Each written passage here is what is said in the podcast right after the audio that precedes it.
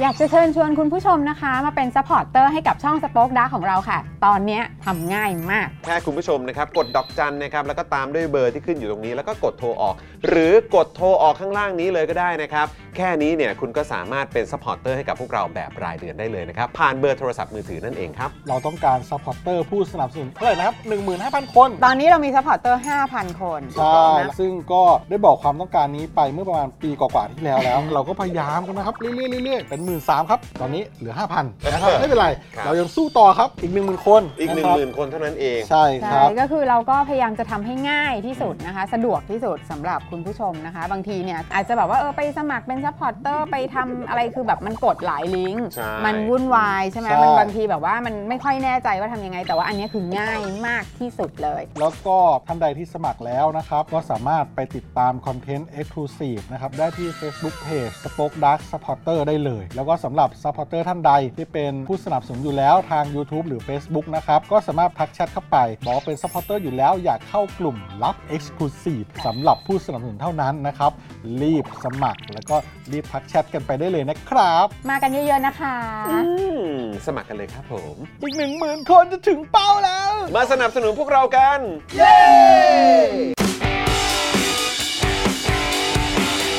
Daily t o p i c กกับจอห์นวินยู สวัสดีครับคุณผู้ชมครับ ต้อนรับทุกท่านนะครับเข้าสู่ Daily Topics นะครับ ประจำวันที่ 31 มีนาคม 2566 นะครับ คุณผู้ชม นี่นะฮะ สวัสดีทุกท่านนะครับผมนะฮะสวัสดีนะครับนะฮะต้อนรับทุกท่านเลยนะครับ ใครมาแล้วแสดงตัวกันหน่อยนะครับ อ่านะฮะคอมเมนต์กันเข้ามาได้เลยนะครับ สวัสดีคุณผู้ชมนะครับ วันนี้อยู่กับผมจอห์นวินยูนะครับแล้วก็แน่นอนนะครับ วันนี้อยู่กับคุณปาล์มด้วย สวัสดีครับคุณผู้ชมครับ รายงานตัวครับผมผมผมผม เพิ่มปะเพิ่มเพิ่มเพิ่ม ผมผมผมผม นะครับแล้วก็แน่นอนนะครับดูแลการไลฟ์แล้วก็ร่วมจัดรายการกับเรานะครับ อาจารย์แบงค์มองบนถอนในใจไปพลางๆนะครับ สวัสดีครับ สวัสดีครับอาจารสย์วัสดี แบงค์ครับ สวัสดีคุณผู้ชมด้วยนะครับ ครับ ต้อนรับ สวัสดี คุณผู้ชมทุกท่านครับ ครับคุณบรอกโคลีบอยนะครับคุณบรอกโคลีบอยบอกว่าสวัสดีครับเจอข่าวตื้นแซ่บมากเออ จริงว่าเออยังไม่ได้ดูเลยอะ บอกแล้วต้องดูกันนะเจอ เหรอ ข่าวตื้นนะนะครับอยากให้ดูจริง อ่าน นะครับเพราะว่ามันจะทำให้คุณเห็นภาพแล้วก็เข้าใจมากยิ่งขึ้นนะครับว่าไอ้ปัญหา PM 2.5 เนี่ย มันเกี่ยวข้องกันด้วยเหรอ กับคำว่าเกษตรพันธสัญญา เอ้ย นะครับมันไปเกี่ยวข้องกันได้อย่างไร กับสิ่งที่เกิดขึ้นมาตั้งแต่ปี 2510 แล้วนะครับ และเกษตรพันธสัญญานี่มันแปลว่าอะไร เดี๋ยวก็ไปดูในคลิปได้ใช่ไหม ไป ครับ ดูครับ อ๋อ ต้องไปดูครับไปดูเลยครับผม ครับ รับรองนะครับ ก็คุณจะได้ข้อมูลที่ทำให้คุณเห็นภาพ ครับ นะฮะทั้งหมดอย่างเอ่อภาพรวมทั้งหมดอะ อ่า อย่างแน่นอนนะครับ ฮะ คุณกั๊กบอกว่างานย่าโมคนเยอะมากครับ ร้อนมากด้วยครับ โอ้โห เออ อากาศตอนนี้ก็ ร้อนจริง สุดๆนะ เมื่อวานคุณผู้ชมขนาดแบบว่า คือผมเปิดแอร์นะเออเปิดแอร์เปิดพัดลมก็ร้อนมากเลย อ่า จนถึงแบบกลางเอ่อกลางค่ำกลางคืนก็ยังร้อนมากๆอยู่ อ่า แล้วก็เอ่อตู้เย็นอย่างเงี้ยมันก็สามารถแบบเหมือนกดแบบประมาณว่า เออให้มันแบบเย็นพิเศษอย่างเงี้ย อ่า เออแบบเขาเรียกว่าอะไรอะควิกควิกฟรีซหรืออะไรสักอย่างให้มัน เย็ เย็ น น เร็ เร็ว วขึ้น เย็นเร็วขึ้น แล้วก็เอา เย็ ไอน แบบ ติม ใส่ไข่ แช่ไว้ข้างใน อ่า ละลาย ซึ่งแบบเออหรือว่าเอ่อตู้เย็นกูเก่าหรืออะไรวะ ไม่คุณ เออก ดผิดเป็น default หรือเปล่า ไม่ไม่มีไม่มีไม่มี เพราะมันขึ้นเลยว่ามันลบกี่องศา อ๋อ เอออะไรแบบเนี้ยเราก็แบบโอ้โหตายแล้ว ไม่แต่ช่วงนี้มันสุดจริงๆ เพราะว่าอ่าตอนเนี่ยตอนช่วงเวลาประมาณบ่ายสองอะไรอย่างเงี้ย ครับ ที่คุณไทนี่จะไปรับลูกใช่ไหม ครับ อ่าแล้วปกติเนี่ยคุณไทนี่ก็จะขับรถไปรับลูก ครับ แล้วเมื่อวานคุณไทนี่ก็มีความรู้สึกว่ามันไม่ได้ไกลอ่ะ เออเดินไปแล้วกัน ตัดสินใจไม่เดินด้วยขี่มอเตอร์ไซค์ไป ขี่มอเตอร์ไซค์ไปโอเค ขี่มอเตอร์ไซค์ไปรับลูกเพราะมันใกล้มาก โอ้ my god แล้วก็รับลูกเสร็จเรียบร้อยแล้วก็กลับ เอ มา อ บ้านใช้เวลาประมาณอ่าคาดเดาเล่นๆว่าไม่น่าจะเกิน 2 นาที อืม จากทั้งไปและกลับ ครับ แล้วคุณเทนี่ก็มาบอกผมวันนี้ว่าการขี่มอไซค์ไปรับลูกตอนบ่ายสองจะไม่เกิดขึ้นอีก แล้ว ฉันจะไม่มีทางขี่มอเตอร์ไซค์ไปรับลูกอีกแล้ว มัน แม้ โห มั ด น ร้าย ใช้เวลา จริงๆนะ สองนาทีก็ตามมันก็เดือดดานเกินไป เออ นะฮะ มันมันมันหนักหน่วงจริงๆครับคุณผู้ชม ครับผม คือมันมันมันมันเป็นฟีลลิ่งของความรู้สึกที่ว่าเดินตากแดดแป๊บเดียวอะ อ่า แล้วคืออย่างอย่างวันเนี้ยผมผมก็ไปรับเอ่อเหมือนเขาเรียกว่าอะไรนะเป็นผลการเรียน อ่า ของเทอมที่ผ่านมา อืม ของวิลเลียมใช่ไหม อ่า ผมก็ไปที่โรงเรียน จอดรถไว้ตรงลานจอดรถแล้วก็เดินไป อืม แล้ว ไอ้เราก็แบบอื้อหืออ่ะคือมันแป๊บเดียวไง อ่า ก็เลยแบบว่าพอดีอ่ะเอ่อเด็กๆ ก็รออยู่บนรถก็เลยแบบว่าอ่ะโอเค ก็เปิดแอร์ทิ้งไว้ก่อน แล้วก็สตาร์ทรถทิ้งไว้ไม่เกินไม่เกิน 3 นาทีก็เสร็จละ ก็เลยเดินลงไปปุ๊บแล้วก็ไปรับเอกสารมาสวัสดีคุณครูอะไรเสร็จเรียบร้อย เดินแล้วระหว่างเดินก็ร้อนมาก ขาเดินกลับมาก็ร้อนม ากๆเลย พอขึ้นรถไปมันมีความรู้สึกเหมือนแบบว่าพอนั่งปุ๊บอะ เออ แล้วเหมือนมีควันลอยออกมาจากตัว มันชา มันชา เออมันเหมือนเออมันชา า มัน นชา ชามันชา อ่า คือแบบโอ้โหแบบเฮ้ยเกินไปแล้วผมก็ไปเช็คในเอ่อเว็บของกรมอุตุ อ่า ก็ขอแบบสักนิดนึงเผื่อจะมีความหวังหรือเรื่องอะไรก็ตาม ก็บอกว่าในพื้นที่บริเวณแบบกรุงเทพปริมณฑลเนี่ย ก็ตั้งแต่ประมาณเท่าไหร่นะ 32 องศาถึง 41 องศา อ่า ความร้อนจะอยู่ที่ประมาณนี้ อ่า อุณหภูมิจะอยู่ประมาณนี้ ฝนตกผมก็เลยรีบเช็คฝนจะตกไหมฝนจะตกไหม อ่า บอกว่าประมาณ 10%ของพื้น ที่ แล้วก็โอ้โหเฮียสิของพื้นที่ วัดดวงเหรอ วัดดวงเหรอ เออแต่ว่าพอไปเห็นของภาคเหนือ ก็กังวลกว่านะ เพราะเขาบอกว่าความร้อนสูงสุดไปถึง 42 องศาเลย โหดมากแล้วก็ฝุ่นอีก ควันอีก อ่าน นะครับ คุณผู้ชม แม้แล้วมันมีอย่างนี้ด้วยนะ แบบว่าแบบดูแบบ YouTube อะไรอย่างเงี้ย ครับ แล้วบางทีมันก็แบบเหมือน suggestion ขึ้นมา เพราะอะไรก็ไม่รู้แล้วก็ชอบไปกดดูอะไรอย่างเงี้ย เออบ างทีมันก็จะมีแบบอารมณ์แบบ เอ่อนักแสดงผู้หญิงท่านนั้นท่านนี้ ครับ มีวิธีการดูแลผิวอย่างไร อ่า นะก็กดดูแบบเอ้ยอยากรู้เว่า เออ นักแสดงก็น่ารักสวเอยอ อย่างนี้ เออก ดดูหน่อยว่ามี เออ วิธีดูแลผิวอย่างไรอะไรเงี้ย เออ เขาก็บอกว่าวิธีการของเขาก็คือบางทีออกไปถ่ายละครต่างจังหวัดเป็นละครพีเรียดอะไรต่างๆนานาแล้วมันจะร้อน อืม เมื่อร้อนกลับมาวิธีที่เขาดูแลผิวก็คือกลับมาที่บ้านแล้วก็นอน อืม นอนเสร็จเรียบร้อยก็เอาผ้าผ้าที่ชุบน้ำเย็นน่ะ อืม มาประคบตัวไว้ อ๋อ ให้ผิวมันฟื้นจากความร้อน อ๋อ ความรู้สึกแรกที่ผมรู้สึกก็คือว่า เฮ้ย ไม่เวอร์จังวะ และวันเนี้ยเดี๋ยวกูจะกลับบ้านไปทำ มันไม่ได้แล้วคุณผู้ชม มันต้องดูแล มันไม่ได้แล้ว นเหมือน จริง ฟื้นจากไหมนะคุณ เอ ผู้ชม อ นะ จริงครับ มันเหมือนมันต้องประคบเย็นแล้วอะฮะ ใช่ฮะ โหโหดมากจริง ครับ ๆนะครับอ่ะคุณ DRN นะครับซูเปอร์ชันมา 118 บาทนะครับ ขอบพระคุณนะครับ ครับ ขอบคุณครับผคุณมะ เดี รั ย บ เอ็นคนข้างๆเป็นไงบ้างฮะ เออนี่ก็แวะมาทักทายนะครับ ครับผม นะฮะขอบคุณมากนะครับ สวัสดีคุณเมกุรุคุณเจมส์นะครับ คุณพลอยรุ้งนะครับ คุณซับใจซาม เออ นะครับนะคุณไทเกอร์เอซนะครับเอ่อเห็นเมื่อสักครู่นี้เห็นมีคุยกันเรื่อง Star War อะไรกันด้วยนะครับ เหรอ เออคุยกันเรื่องดาบไลท์เซเบอร์อะไรกันอยู่ในช่องคอมเมนต์นะครับ น่ารักจริง ๆ เลย เหรอ นะครับสวัสดีคุณเปเอ่อโปเกมอนบีด้วย ครั นะ บ ครับสวัสดีทุกท่านเลยนะครับ ใครมาแล้วกดไลค์กดแชร์กันด้วยนะครับ คุณผู้ชม ครับ นะครับ แล้วก็เดี๋ยวมาอ่าติดตามข่าวคราวกันในวันนี้กัน แล้วก็ฝากคุณผู้ชมด้วย ใครมากันแล้วนะครับ แล้วก็ยังไม่ได้เป็นผู้สนับสนุนพวกเรา แล้วก็อยากสนับสนุนสป็อคดักทีวีเจาะข่าวตื้น แล้วก็รายการของเราอย่าง Daily Topics นี่นะครับ เรามีช่องทางนี้แล้วนะครับคุณผู้ชมที่คุณผู้ชมสามารถสนับสนุนพวกเราผ่านทางเบอร์โทรศัพท์มือถือ ผูกไว้กับค่าโทรศัพท์รายเดือนได้เลยนะครับ ด้วยการกดดอกจัน 489912411 แล้วก็โทรออกนะครับ ครับ อันี้เป็นแพ็กเกจนะครับเดือนละ 149 บาทนะครับซึ่งตกวันละ 5 บาทเท่านั้นนะครับคุณผู้ชม ถ้าอยากสนับสนุนพวกเราผ่านช่องทางนี้ แบบสะดวกสะดวกง่าย ๆ ก็สามารถกดโทรได้เลยนะครับ ครับ ส่วนใครนะครับที่อยากสนับสนุนผ่านเอ่อ membership นะครับแบบรายเดือนของ YouTube เนี่ยนะครับก็ ฮะ ทำได้เลยนี่อย่างคุณ Lighting Studio ครับนี่ขึ้นมา นะ แล้ว Member 4 เดือนอ่ะขอซาวหน่อย เออนะครับ ก่อนสาวไห้ อ่ะฮะ ซาวหายเอามามามา เดี๋ยวทราบจะมา ครับผมนะครับนี่ก็ครบรอบ 4 เดือนแล้วนะครับนะก็ขอบพระคุณมากๆเลยนะครับ ซึ่งอันนี้เนี่ยอ่าเวลาเป็นเมมเบอร์กับเราเนี่ยก็จะพิเศษแบบนี้ก็คือจะมีแบชนะครับแปะอยู่ด้านหลังท้ายชื่อด้วยนะค ใช่ครัรับบ ว่าเป็นเอ่อผู้สามสูนมากี่เดือนแล้วอะไรยังไงนะครับแล้วก็ยังสามารถทำแบบคุณ DRN เมื่อสักครู่นี้ได้ ใช่ ก็คือซูเปอร์แชทเข้ามา ถูกครับ ข้อความมันก็จะโดดเด่นทำให้พวกเราเห็นก่อนใครเลยนะครับ เป็นแถบใหญ่ๆมาเลยแหละนะฮะ ใช่นะครับนะฮะแล้วก็นอกจากนี้คุณผู้ชมก็ยังสามารถเป็นซัพพอร์เตอร์ทาง Facebook ได้ด้วยเหมือนกันนะครับ ครับ ใครชอบดูผ่านทาง Facebook ก็สนับสนุนผ่านช่องทางนั้นได้นะครับ ส่งดาวเป็นกำลังใจให้กับผมให้คุณปาล์มนะครับอ่าทีมงานทุกๆ คนได้ด้วยเหมือนกันนะครับ ครับผม สวัสดีคุณนัฐกิจด้วยนะครับ สวัสดีครับ นะฮะสวัสดีนะครับนะฮะอ่ะคุณผู้ชมครับ เดี๋ยวเรามาอ่ะเอ่อคุณคุณชอนก่อนดีกว่า บอกว่าอวดมั่งนะฮะอวดมั่งได้ไหมเดือนเดียวอ่ะได้สิครับอ้าวขอซาว มา ให้กับหนึ่งเดือนหน่อย ขอบคุณนะครับ ขอบคุณนะครับผม คุณวิวัฒน์นะครับ ฮะ 12 บวกแล้วบอกเช็คชื่อครับ ฟังเจาะข่าวตื่นแล้วขึ้นเลย มันสุดจริงนะ สุดนะฮะ ผมมีความรู้สึกว่าเทปนี้เนี่ยคุณผู้ชม อ่า อยากให้โดยเฉพาะใครที่อยู่ในพื้นที่ภาคเหนือ พื้นที่ภาคอีสานนะครับ ครั ห บ รือเอาง่ายๆ ก็คือพื้นที่ที่มีการเผากันเยอะๆเนี่ยครับ อืม นะฮะแล้วก็กำลังเผชิญกับสถานการณ์นี้อยู่เนี่ย ครับ นะครับอยากฝากคุณผู้ชมนะครับช่วยกันกดแชร์ ส่งไปให้พวกเขานะครับส่งเจาะข่าวตื้นไปให้พวกเขานะครับเพื่อให้เขาได้เห็นภาพว่ามันเกิดอะไรขึ้น ครับ นะครับแล้วถ้าเกิดว่าเขาได้ทราบรายละเอียดข้อมูลเพิ่มเติมมากยิ่งขึ้นเนี่ยนะครับจะได้ส่งเสียงนะครับจี้ไปถูกคน ครับ ถูกกลุ่มด้วย ถูกต้อง นะครับฝากคุณผู้ชมด้วยนะครับ กับผม นะฮะเอ่อคุณจูนบอกว่าแถวนี้มีเผด็จการคุณธรรมไหมคะอืมเผด็จการคุณธรรมเหรอฮะนี่มันมาจากประเด็นไหนฮะเนี่ย เผด็จการคุณธรรมคืออะไรครับ มีเผด็จการคุณธรรมด้วยเหรอครับอืมนะฮะอยากรู้เลย อันนี้เรฟเฟรนซ์มาจากไหนฮะคุณจูนนะครับ คุณเบียร์บอกว่าเพิ่งดูเจาะจบ โคตรแค้นใจ อยากเช็คบินพวกมันให้ติดคุกให้หมด นี่ นะครับ คุณเอสคริสบอกว่าดูเจอข่าวตื้นแล้วนะครับ ความจริงช่างเจ็บปวดนะครับ แสดงว่าเจาะข่าวตื้นอันนี้นี่นะ เดือดมากครับ เดือดจริงนะครับ คุณพงพักเนี่ยดูเจาะแล้วเคลียร์ ครับผม คุณจันเอ๋ยจันเจ้านะครับ นี่คุณจันเห็นนี่ไหมนี่นี่เดี๋ยวเดี๋ยวต้องโชว์หน่อยเฮ้ยโอ้มันสะท้อน อ๋อมันสะท้อนเอามาดูใกล้ เห็นไหม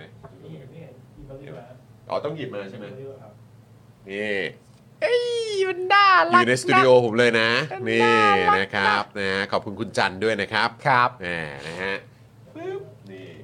สวยมาก สวยมาก นะครับปากปลื้มประทับใจเช่นเคยเลยนะครับ ครับผม นะฮะเอ่อคุณจูนบอกว่ายังไม่ได้ดูแต่ต้องดูอ่า อ่า ใช่ครับ โอ ผ เค มนะครับเอ่อคุณอน y น o มัสอ๋ออ๋อหรือว่าอ๋อคุณวิวัฒน์บอกว่า หรือว่ามันคือเผด็จการคุณน่ะท อ๋อ ำ คุ อั ณ น น่ะ เนี้ยมีนะครับ คุณธรรม คุณธรรม อันนี้อันนี้ชี้ได้คุณน่ะคุณน่ะธรรมคุณน่ะเป็นคนท ใช่ใช่ คุณธรรม เออ ทำแล้ว เออทำคุณ อยู่ คุณน่ะ ทำต่อ คุณน่ะได้ทำไปแล้ว ำเออคุณทำแล้ว ทำอยู่แล้วก็ดูท่าทางจะทำต่อ ครับผม นะครับพี่หมีเบลอนะครับเป็น VIP มา 12 บวกแล้วนะครับ สวัสดีครับพี่เลยครับ สวัสดีครับ สวัส ผม ดีนะครับอ่ะแล้วคุณผู้ชมอีกหนึ่งช่องทางนะคุณผู้ชมเติมพลังให้กับพวกเราแบบรายวันได้ด้วยผ่านทางบัญชีกสิกรไทยนะครับ 0698 975 539 ด้วยนะครับผ ค ม รับ แล้วก็สแกน QR Code ได้เลยนะครับคุณผู้ชมครับที่อยู่ด้านล่างนี้นั่นเองนะครับนะเติมพลังให้กับพวกเราตั้งแต่ต้นรายการได้เลยนะครับ ฮะ คุณแจ็คบอกว่าวันนี้ YouTube ผมดูสดผ่านมือถือไม่ได้เลยฮะอื อ่ามันจะมีเป็น เกิดอะไรขึ้น แบบนี้เหมือนกันครับ า บ งวันเนาะ บางวัน ไม่รู้มันเป็น เหมือนกัอะนไร ระบบมันเหมือนจะ แต่ว่ามันไม่ใช่ระบบเรานะ ครั มัน บ คือระบบ YouTube นะฮะ อาจจะ เ เข้าใหม่ไปเป็น Facebook หรือไม่ก็ Twitter ก็ได้ ถู นะ ก ค ต้อ รั ง บ ครับ คุณสไตรเกอร์บอกว่าผมคนเชียงรายเนี่ยโคตรโกรธเลย อ่า อ่านะครับ ครับ นะฮะเออคืออะไรอ่ะชีเดี๋ยวเดี๋ยวขอขอดูคอมเมนต์ด้านบนหน่อยได้ไหมครับ คุณร็อกเกอร์โนสวัสดีนะครับ ครับ นะฮะเอ่อไปดูทวิตอะไรนมผงได้นะครับ คืออะไรล่ะครับ เรื่องอะไรอ่ะ งงเดี๋ยวก่อนนะ งง สวัสดีครับ ทุกท่านคดีผออุทยานนี่คือยังไงอ่าครับผม เมื่อวานคุณเบริเฟอร์บอกพี่จอนกับพ่อหมอว่าถ้าเล่น Call of Duty Modern Warfare แพ้พี่จอนต้องร้องเพลงสลิมหนึ่งเพลงครับ อะไรนะ ร้องเพลคุณงบ สลิมเหรอ คุณเบริเฟอร์เขาพูดเหรอ เบรเฟอร์บอกพี่จอนกับพ่อหมอว่าถ้าเล่น Call of Duty Modern Warfare แล้วแพ้ หมายถึงถ้าคุณจอนกับพ่อหมอแพ้เหรอ พี่จอนก็ต้องร้องเพลงสลิมหนึ่งเพลงครับ คือหมายความว่าถ้าเกิดว่าผมเล่น Call of Duty แพ้คุณเบริเฟอร์ แพ้คุณเบริเฟอร์เนี่ย คุณจอนจะต้องร้องเพลงสลิมหนึ่งเพลง ครับผม เป็นบทลงโทษแห่งการพ่ายแพ้ นี่ผมว่าผมอาจจะต้องเตรียมเตรียมร้องเลยไหมครับเพราะดูคุณเบลิเฟอร์นี่ก็เทพอยู่แล้วนะครับ ใครจะไปสู้คุณเบลิเฟอร์ได้วะ ผมไม่ผมไม่เก็ตการที่แบบว่าคนแบบคุณเบริเฟอร์จะมาท้าผู้อื่นเขาอะ ฮะ ไม่เหมือนไม่เหมือนแบบสมมติว่าสมมติว่าเจอคนที่ตัวสูงกว่า เออ แล้วเขาบอกว่าถ้าเขาตัวสูงกว่า อ่า เออ คุณแพ้นะ ใช่ แล้วเราก็แบบคุณเบลิเฟอร์ เอ่า ผมไม่มีทางสู้คุณเบลิเฟอร์ได้แน่ๆ มันเหมือนมันเหมือนสมมติว่าอยู่ดีๆ มีคนเดินเข้ามา อ แล้วก็มาท้าคุณว่าคุณจอน ฮะ เตะบอลแข่งกับผมไหม ครับ ถ้าคุณแพ้ เออ หรือถ้าคุณบังเอิญแพ้ขึ้นมา เออเออ คุณจะต้องได้รับบทลงโทษนะ ฮะ แต่คนท้าคุณเป็นเจชนาทิพย์อะแล้วก็อย่าใช้คำว่าบังเอิญเลยฮะ คือคือแค่จะบอกว่าการที่เราจะแพ้คุณเบลิเฟอร์เนี่ยเรื่องเนี้ยมันเป็นสัจธรรมฮะ มันเป็นสัจธรรม มันเป็นมันเป็นสิ่งที่มันจะเกิดขึ้น ใช่ อย่างแท้แน่นอนครับ เออ เพราะคุณเบลิเฟอร์นี่เราก็รู้ๆกันอยู่ว่าเมฟขิงขิงๆ ใช่ เออนะครับ คือถ้าจะมีใครสักคนหนึ่งชนะคุณเบริเฟอร์ได้ก็ ก็คงเหลือแต่ผมแล้วแหละ ชนะเรื่องอะไรฮะ ก็ชนะเรื่องเกม อ๋ เนี่ อย เรื่องเกม และเกมที่ว่าเนี่ยผมไม่เคยเล่นด้วยนะ อ่า สักครั้งเดียวแล้วก็ ผมขอเอางี้ละกันเพื่อเป็นการต่อให้ผมเนี่ยผมไม่เคยเล่นมาก่อนผมขอฝึกสักประมาณ 34 วิ นี่ 34 วิด้วย วิในการฝึกแล้วผมก็มีความ โอ้ รู้สึกว่าอันนี้ก็น่าจะสูสีแล้ว โหถ้าคุณเบมานะ ฮะ อืมนะครับอ่ะ ครับ คุณเบก็แสดงตัวได้นะครับ ได้ นะฮะ ฮะ หรือหรือคุณแพมก็สามารถเอ่อส่งเรื่องราวนี้ส่งต่อบอกต่อคุณเบได้นะครับ ใช่ครับผม นะฮะ เออ คุณเอ่อคุณแพมบอกว่า Call of Duty ส่วนตัวผมชอบเล่นเนื้อเรื่องมากกว่าอ่า ครับผม โอเคนะครับ คุณเบียร์บอกว่าเพลงสลิมนี่หลายเพลงนะ เอาเพลงอะไรดีอะนคบ เราจะทำไงฮะ เราจะทำ ใส่เราจะทำไปก่อน เอ เลย อนะครับ คุณจูนบอกว่าเหมือนถ้าเราจะรัฐประหารเราก็ต้องแพ้ประยุทธ์อะเออ ถ้าจะทำใช่ไหม ถ้าจะทำใช่ ไหมเออ นะครับ นะฮะ คุณศิวะบอกว่าโอ้ยใช้คำว่าเมฟขิงขิงๆนี่รู้สึกแก่เลยนะโหยมันยังไม่ทันไรเลยนะ เฮ้ยเมฆ เออ ขิงขิงๆใช้ได้ เมฆเม สิ ฟขิงขิงๆนี่คือกลายเป็นแบบเขาเรียกว่าอะไรอะเหมือน เออ เหมือนจ้าบใช่ไหม เหมือนจ้าบอ่ะจ้า หลัง บ จากหลังจากนิด เอ นึง อโอ้หลัง จ๊าบ จ้าบนิดนึงโอเค จ๊าบมาก ครับผมนะฮะ จ้าบนี่เท่าไหร่ จ้าบ ประถมเนอะมัธยมต้นปผมระาม ณนี้ ว่า เน ป อะ ระมาณมอต้นไหม เออ เออมอต้นเราอะนะฮะคุณผู้ช จ๊าม บมาก นะครับ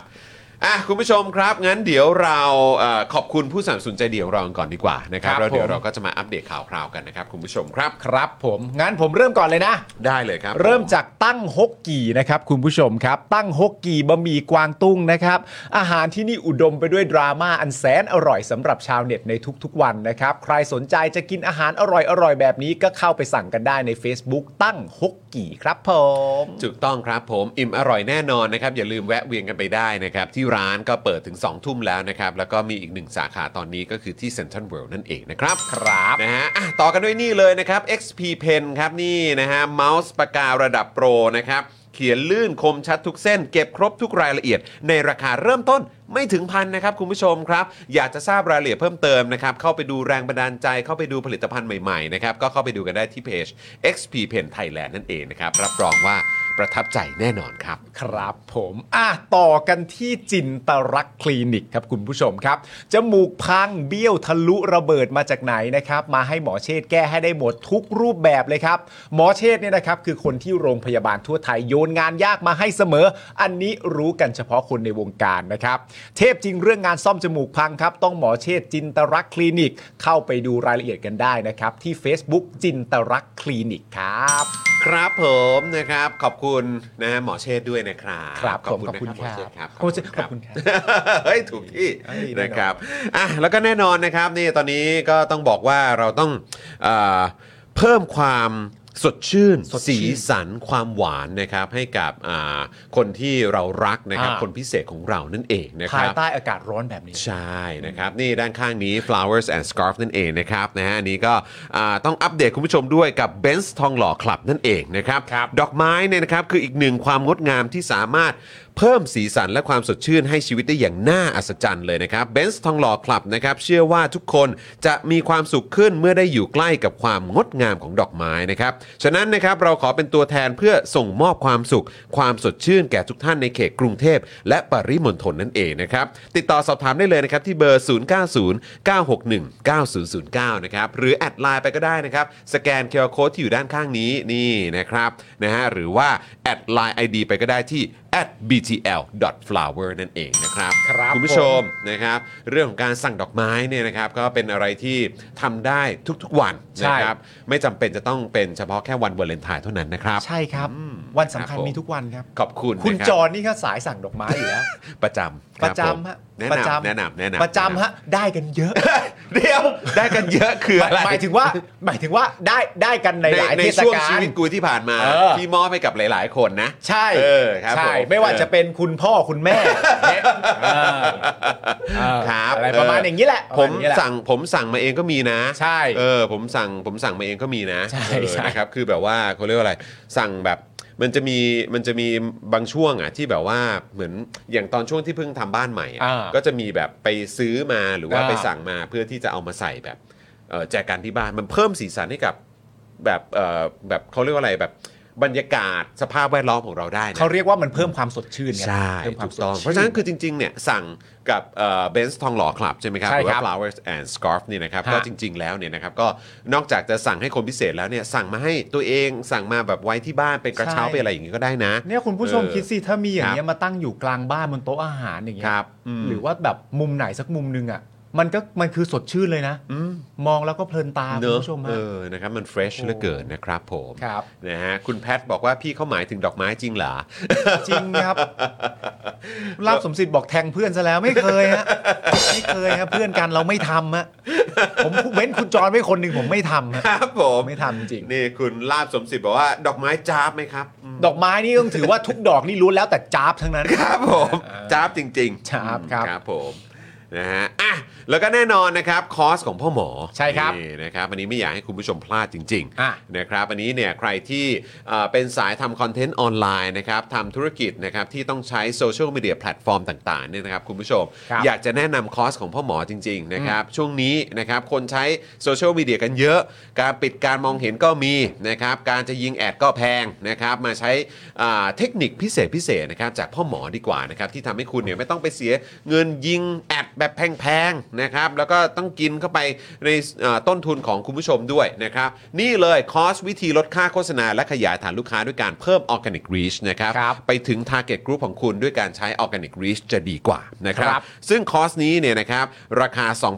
2,999 บาทนะครับ เรียนผ่านคลิป 30 นาที แป๊บเดียวเท่านั้นมาพร้อมเอกสาร PDF อีก 11 หน้าด้วยนะครับ ไปดูประกอบการเรียนได้ รับรองเข้าใจเป๊ะเอาไปใช้ได้เลยกับโซเชียลมีเดียทุกแพลตฟอร์มด้วยนะครับ ครับ ใครสนใจนะครับก็ติดต่อไป DM ไป Inbox ไปนะครับที่ Facebook คอร์สแก้ปัญหาอันนี้นะครับไป search ดูนะครับ ครับ หรือโทรไปที่เบอร์ด้านล่างนี้นี่นะครับปึ๊บนี่นะฮะ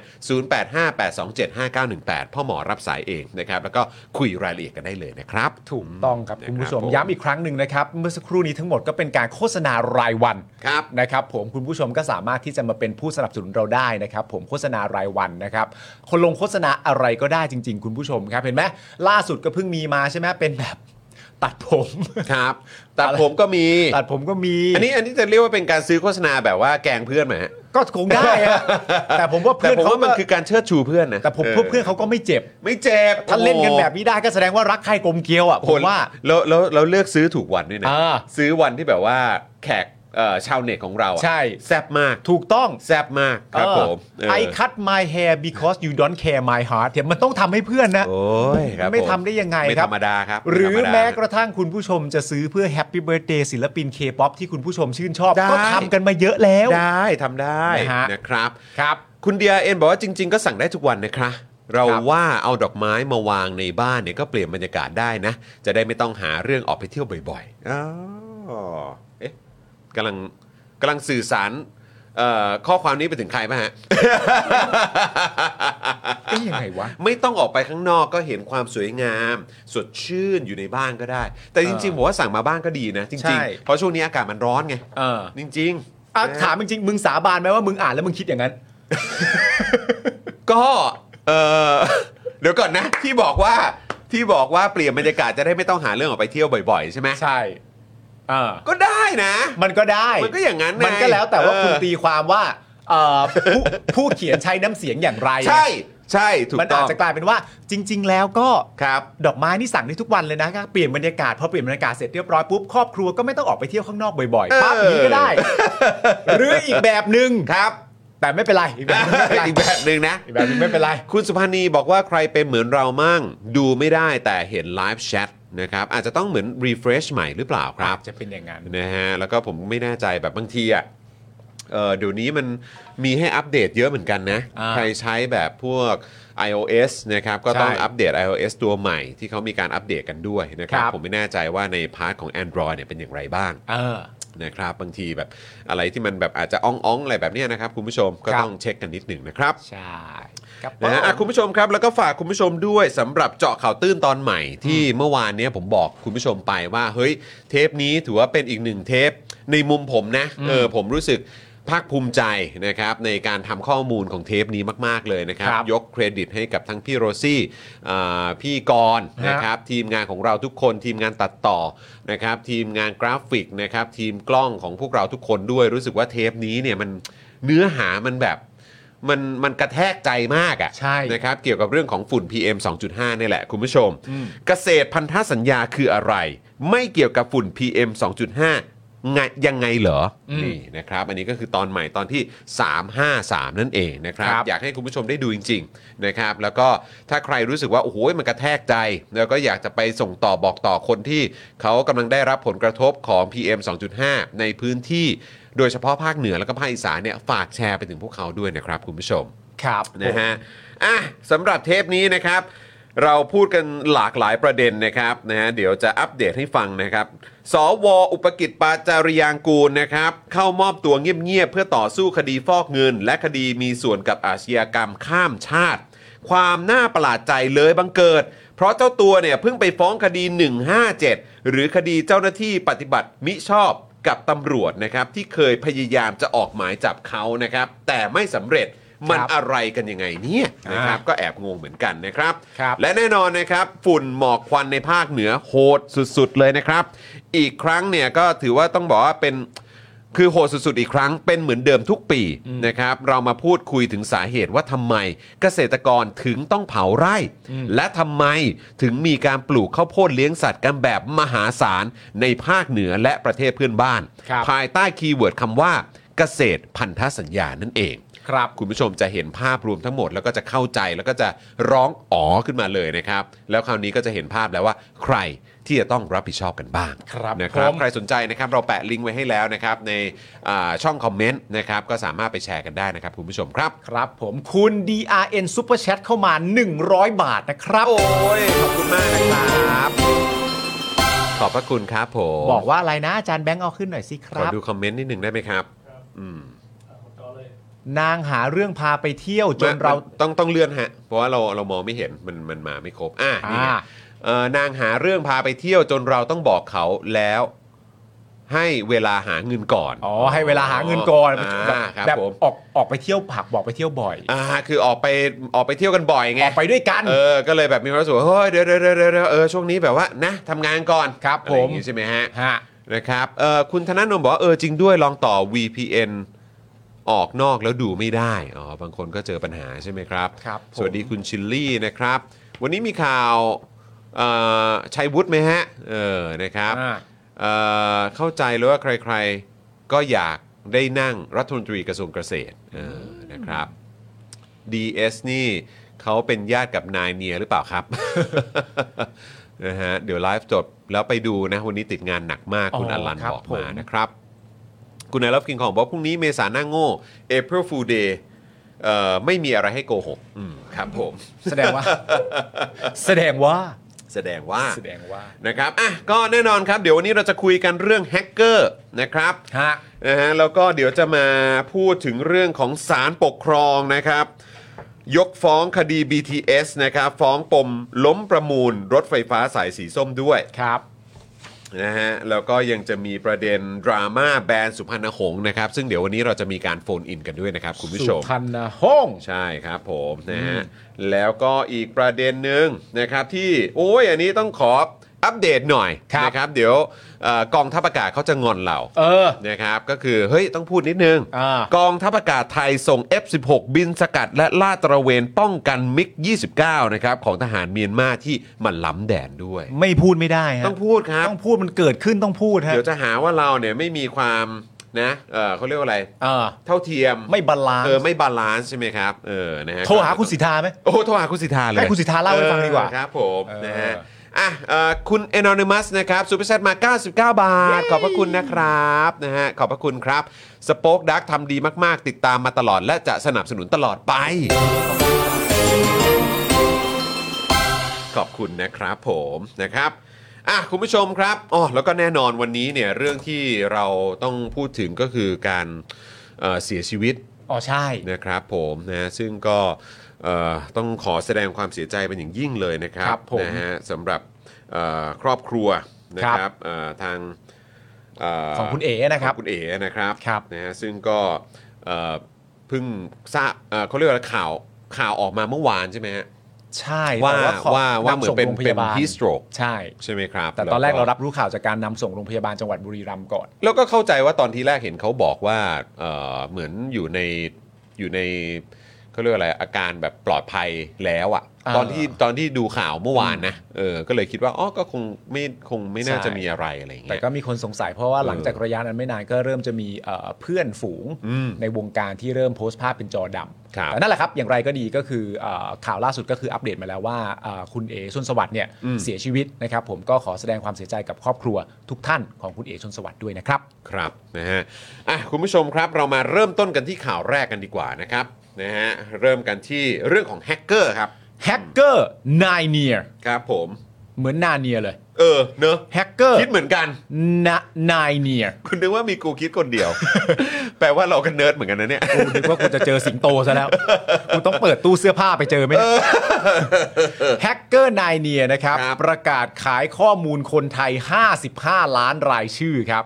อ้างนะครับว่าได้มาจากรัฐนะครับ คาดว่าหลุดมาจากแอปหมอพร้อมครับ อันนี้เป็นการคาดการณ์นะ เมื่อวานนี้ครับตลอดทั้งวันมีรายงานว่านักข่าวหลายรายนะครับ รวมถึงพี่ยุทธของเรา สรยุทธสุทัศนจินดานะครับ ได้รับ SMS ที่ส่งมาจากกลุ่มแฮกเกอร์นายเนียครับ ที่ระบุข้อมูลส่วนตัวครบเลยครับ ทั้งชื่อที่อยู่วันเดือนปีเกิด เบอร์โทรศัพท์ และเลขบัตรประชาชนครบเลยนะฮะ โดยก่อนหน้านี้ครับ ตัวแฮกเกอร์นายเนียเนี่ยนะฮะ ได้เคยโพสต์บนเว็บไซต์ Breach Forum นะครับผม ซึ่งเป็นเว็บบอร์ดที่ใช้สำหรับซื้อขายข้อมูลส่วนบุคคลที่หลุดออกมาจากหน่วยงานต่าง ๆ ครับ บริชนี่มันก็คือแบบเหมือนกัน ฟอก ก็คือการ ปะ ไม่ไม่บริช breach มันเหมือนแบบเป็นการบริชแบบเขาเรียกว่าอะไรอ่ะ ไปถึง มันเหมือนทะลุเข้าไปอ่ะ อ่าใช่ เออเออใช่ไหมฮะ breach เออนะครับมันคือบริชเข้าไปเนอะ ใช่ เออนะครับนั่นคือบริชฟอรัม ใช่ แหล่งพูดคุยของคนที่สามารถแบบแฮ็กเข้าไปได้ ซึ่งแหล่งที่ว่าเนี้ย ครับ ก็เป็นเว็บบอร์ดนะครับ ที่ใช้สำหรับซื้อขายข้อมูลส่วนบุคคลที่หลุดออกมาจากหน่วยงานต่างๆ ครับ มีไว้เพื่อการนี้โดยเฉพาะ และหน่วยงานต่างๆเนี่ยนะครับ รวมทั้งภาครัฐ และก็ภาคเอกชนในหลายประเทศเลยนะ เพื่อประกาศขายข้อมูลส่วนตัวของคนไทย 55 ล้านคน ที่อ้างว่าขโมยข้อมูลมาจากหน่วยงานรัฐนะครับ โดยต้องจ่ายค่าข้อมูลเป็นบิตคอยน์ในสกุล XMR ซึ่งเมื่อวานนี้นะครับ แหล่งข่าวจากกระทรวงสาธารณสุข เปิดเผยกับสำนักข่าวอิสรานะครับ ว่ามีความเป็นไปได้สูง ที่ข้อมูลที่หลุดไปอยู่ในมือแฮกเกอร์กลุ่มนายเนียเนี่ยนะฮะ จะมาจากแอปพลิเคชันหมอพร้อมที่ให้บริการข้อมูลเรื่องวัคซีนโควิดครับ ซึ่งแบบถ้าเกิดว่ามันเป็นอย่างที่เขาว่าจ ครับ ริงๆเนี่ย อืม นะครับก็แค่มีความรู้สึกว่า ก็น่าจะเกือบจะทุกคนในประเทศนี้เปล่าวะ ใช่ เพราะว่าคือมันก็เป็นอะไรที่แบบเขาเรียกว่าอะไรอะทุกคนมันจะต้องไปมีส่วนเกี่ยวข้องอะ กับตัวหมอพร้อม ใช่ เพราะว่าเราฉีดวัคซีนไง ต้องฉีดวัคซีนแล้วก็ต้องมีการยืนยันยืนยันนั่นนี่ใช่ไหม อ่า แบบเวลาที่เอาไป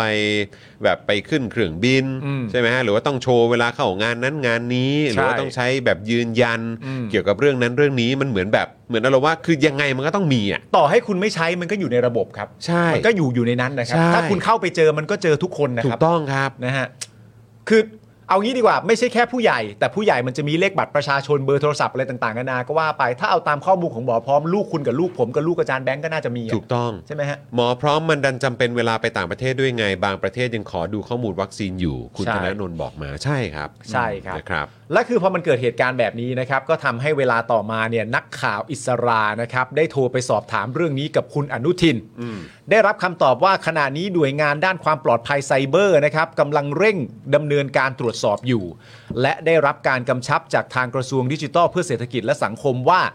ยังไม่ต้องให้ข้อมูล DES จะอ้อยังไม่ต้องให้ข้อมูล DES จะดำเนินการเรื่องนี้เองนะครับ ซึ่ง ผม คุณผู้ชมเวลาคุณผู้ชมได้ยินอย่างเงี้ยคุณรู้สึกยังไง ใช่ คุณผู้ชมได้ยินคำพูดจากคุณอนุทิน อืม นะครับรัฐมนตรีกระทรวงสาธารณสุข อ่าน นะครับเขาก็ออกมาตอบอย่างนี้ คุณผู้ชมรู้สึกยังไง ใช่ อาจจะไม่ได้รู้สึกอะไรโดยตรงกับคุณอนุทินนะ อืม แต่ว่าคุณ คุณผู้ชมรู้สึกยังไง ใช่ กับ DES บ้านเรา ใช่ เพราะว่าคุณผู้ชมมาสามารถจะเทียบเคียงได้นะ วันนี้ผมก็เข้าไปอ่านข่าวเรื่องนี้มา แล้วก็บังเอิญไปสะดุดตากับสิ่งที่ไม่ควรจะสะดุดปกติเวลาเราอ่านข่าวตามหน้าเว็บไซต์เนี่ย ครับ มันก็จะมีลิงก์ข่าวที่เกี่ยวข้องใช่ไหม อืม และประเด็นนี้ก็คือประเด็นเรื่องนายเนียแล้วก็คำตอบของ DES แต่พอลิงก์ข่าวข้างล่างเนี่ยมันก็มีแฮกเกอร์โจมตีเว็บราชการกว่า 30 ล้านเว็บไซต์ DES เต้นแก้ปัญหา DES ลุยตั้งหน่วยสางบัญชีม้าซิมม้าตัดตอนมิจฉาชีพ แล้วเรื่องราวเหล่านี้นะตอนนี้อยู่ขั้นไหนแล้วบ้างคุณผู้ชมก็ ตามกันได้นะครับผม แล้วคือหลาย ๆ ครั้งที่เราฟังคำตอบหรือการอธิบายต่างๆ จากรัฐมนตรี อืม ที่ดูแล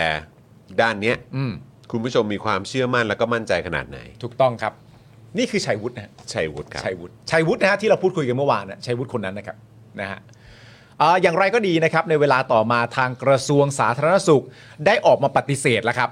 ว่าข้อมูลคนไทย 55 ล้านคนเนี่ยไม่ได้หลุดออกมาจากหมอพร้อมครับ เพราะบริการดังกล่าวเนี่ยมีข้อมูลคนไทยเพียง 33 ล้านคน อืม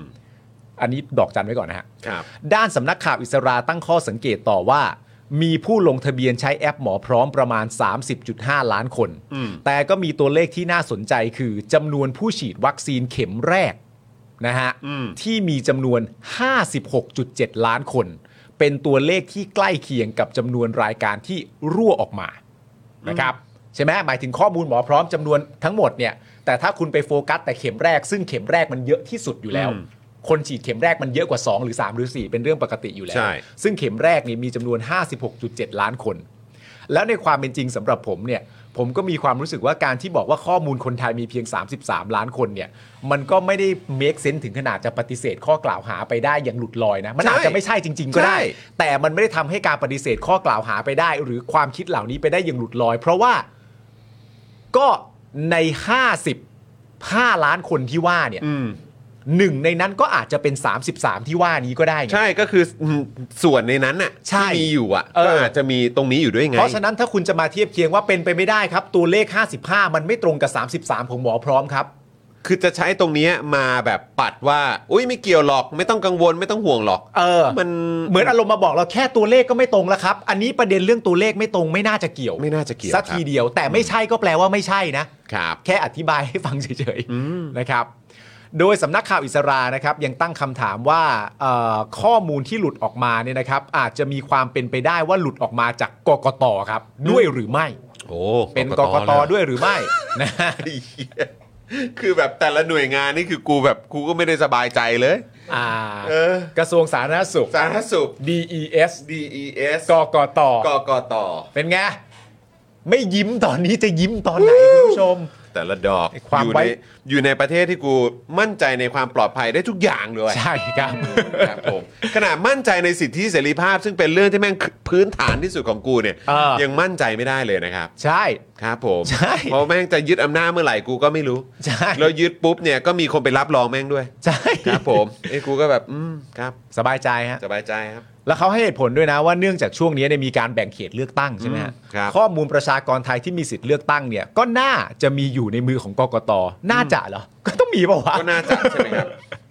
โดยปีนี้เนี่ยมีผู้มีสิทธิ์เลือกตั้ง 52.2 ล้านคน คือยังไงวะคือณตอนนี้กำลังแบบเปรียบเทียบให้ใกล้เคียงว่าอะไรใกล้เคียงกับ 55 ที่สุดเหรอ ไม่แล้วคือยังไงก็ถ้าเกิดว่าจะบอกว่า 33 ล้าน เท่านั้นนะเพราะฉะนั้น เออ ไม่ใช่หรอกเพราะเห็นบอกว่า 55 ล้านนี่ อ่า ใช่ไหมครับแล้วถ้าเกิดว่าเป็น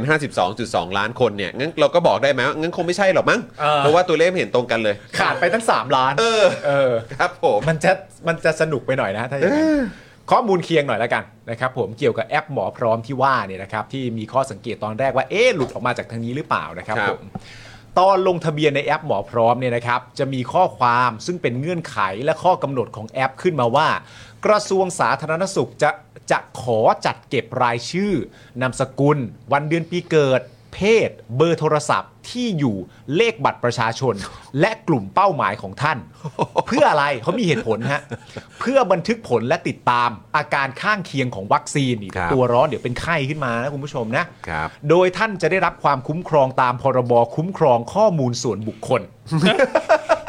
ฟังแล้วก็ตลกเลยอะฟังแล้วก็แบบฮาเลยฮะคือถ้าเกิดว่ามาจากตรงนี้จริงนะ คือกูฮาเลยนะ คุณผู้ชม มันเหมือนมีคนมาบอกเราใช่ไหมครับว่า สาธารณสุขนะฮะ ครับ จะขอเก็บข้อมูล ครับ เก็บข้อ 2 ข้อมั้งไม่ใช่ฮะเก็บสักประมาณ 8-9 ข้อฮะ ครับผม เก็บเข้าไปแต่ไม่ต้องห่วงนะครับ ไม่ต้องห่วง ครับ เพราะว่าเราเก็บข้อมูลไปเสร็จเรียบร้อยเนี่ยคุณทุกคนที่ถูกเก็บข้อมูลเนี่ยนะฮะจะได้รับความคุ้มครองตามพรบคุ้มครองข้อมูลส่วนบุคคลพศ2562 นี่คุณไอรัฟกิงคอมบอกว่านายกยังรั่วนับภาษาอะไรกับข้อมูลครับ โอ้โห คุณผู้ชม โอ้ยคุณไอรัฟกิงคอง และณตอนนี้ยังไงดีฮะ แต่คุณผู้ชมไม่ต้องห่วงนะ บอกยังไงเราก็ได้รับความคุ้มครองอยู่แล้ว ครับผม ก็ขอให้สบายใจทั่วหน้ากัน ครับ นะฮะและจะขอส่งการแจ้งเตือน เพื่อให้ท่านได้รับข้อมูลข่าวสาร และติดตามอาการข้างเคียงจากวัคซีนทำให้ตอนนี้เนี่ยก็มีการตั้งคำถามว่าหากข้อมูลที่หลุดไปจากหมอพร้อมเป็นจริงเนี่ยนะครับ แล้วพรบคุ้มครองข้อมูลส่วนบุคคล พศ 2562 หรือ PDPA คนไทยเนี่ยจะฟ้องร้องอะไรจากรัฐได้บ้าง เพราะว่าถ้าข้อมูลหลุดไปจริง ๆ ก็ถือว่ารัฐผิดพรบเนาะ ใช่ ก็น่าจะเป็นอย่างนั้นเนาะ ถูกต้องครั นะครับ บ ด้านประชาไทยครับ รายงานว่าได้เข้าไปดูเว็บประกาศขายข้อมูล พบว่ามีลิงก์ให้ดาวน์โหลดตัวอย่างข้อมูลส่วนบุคคลของคนที่เกิดปีคศ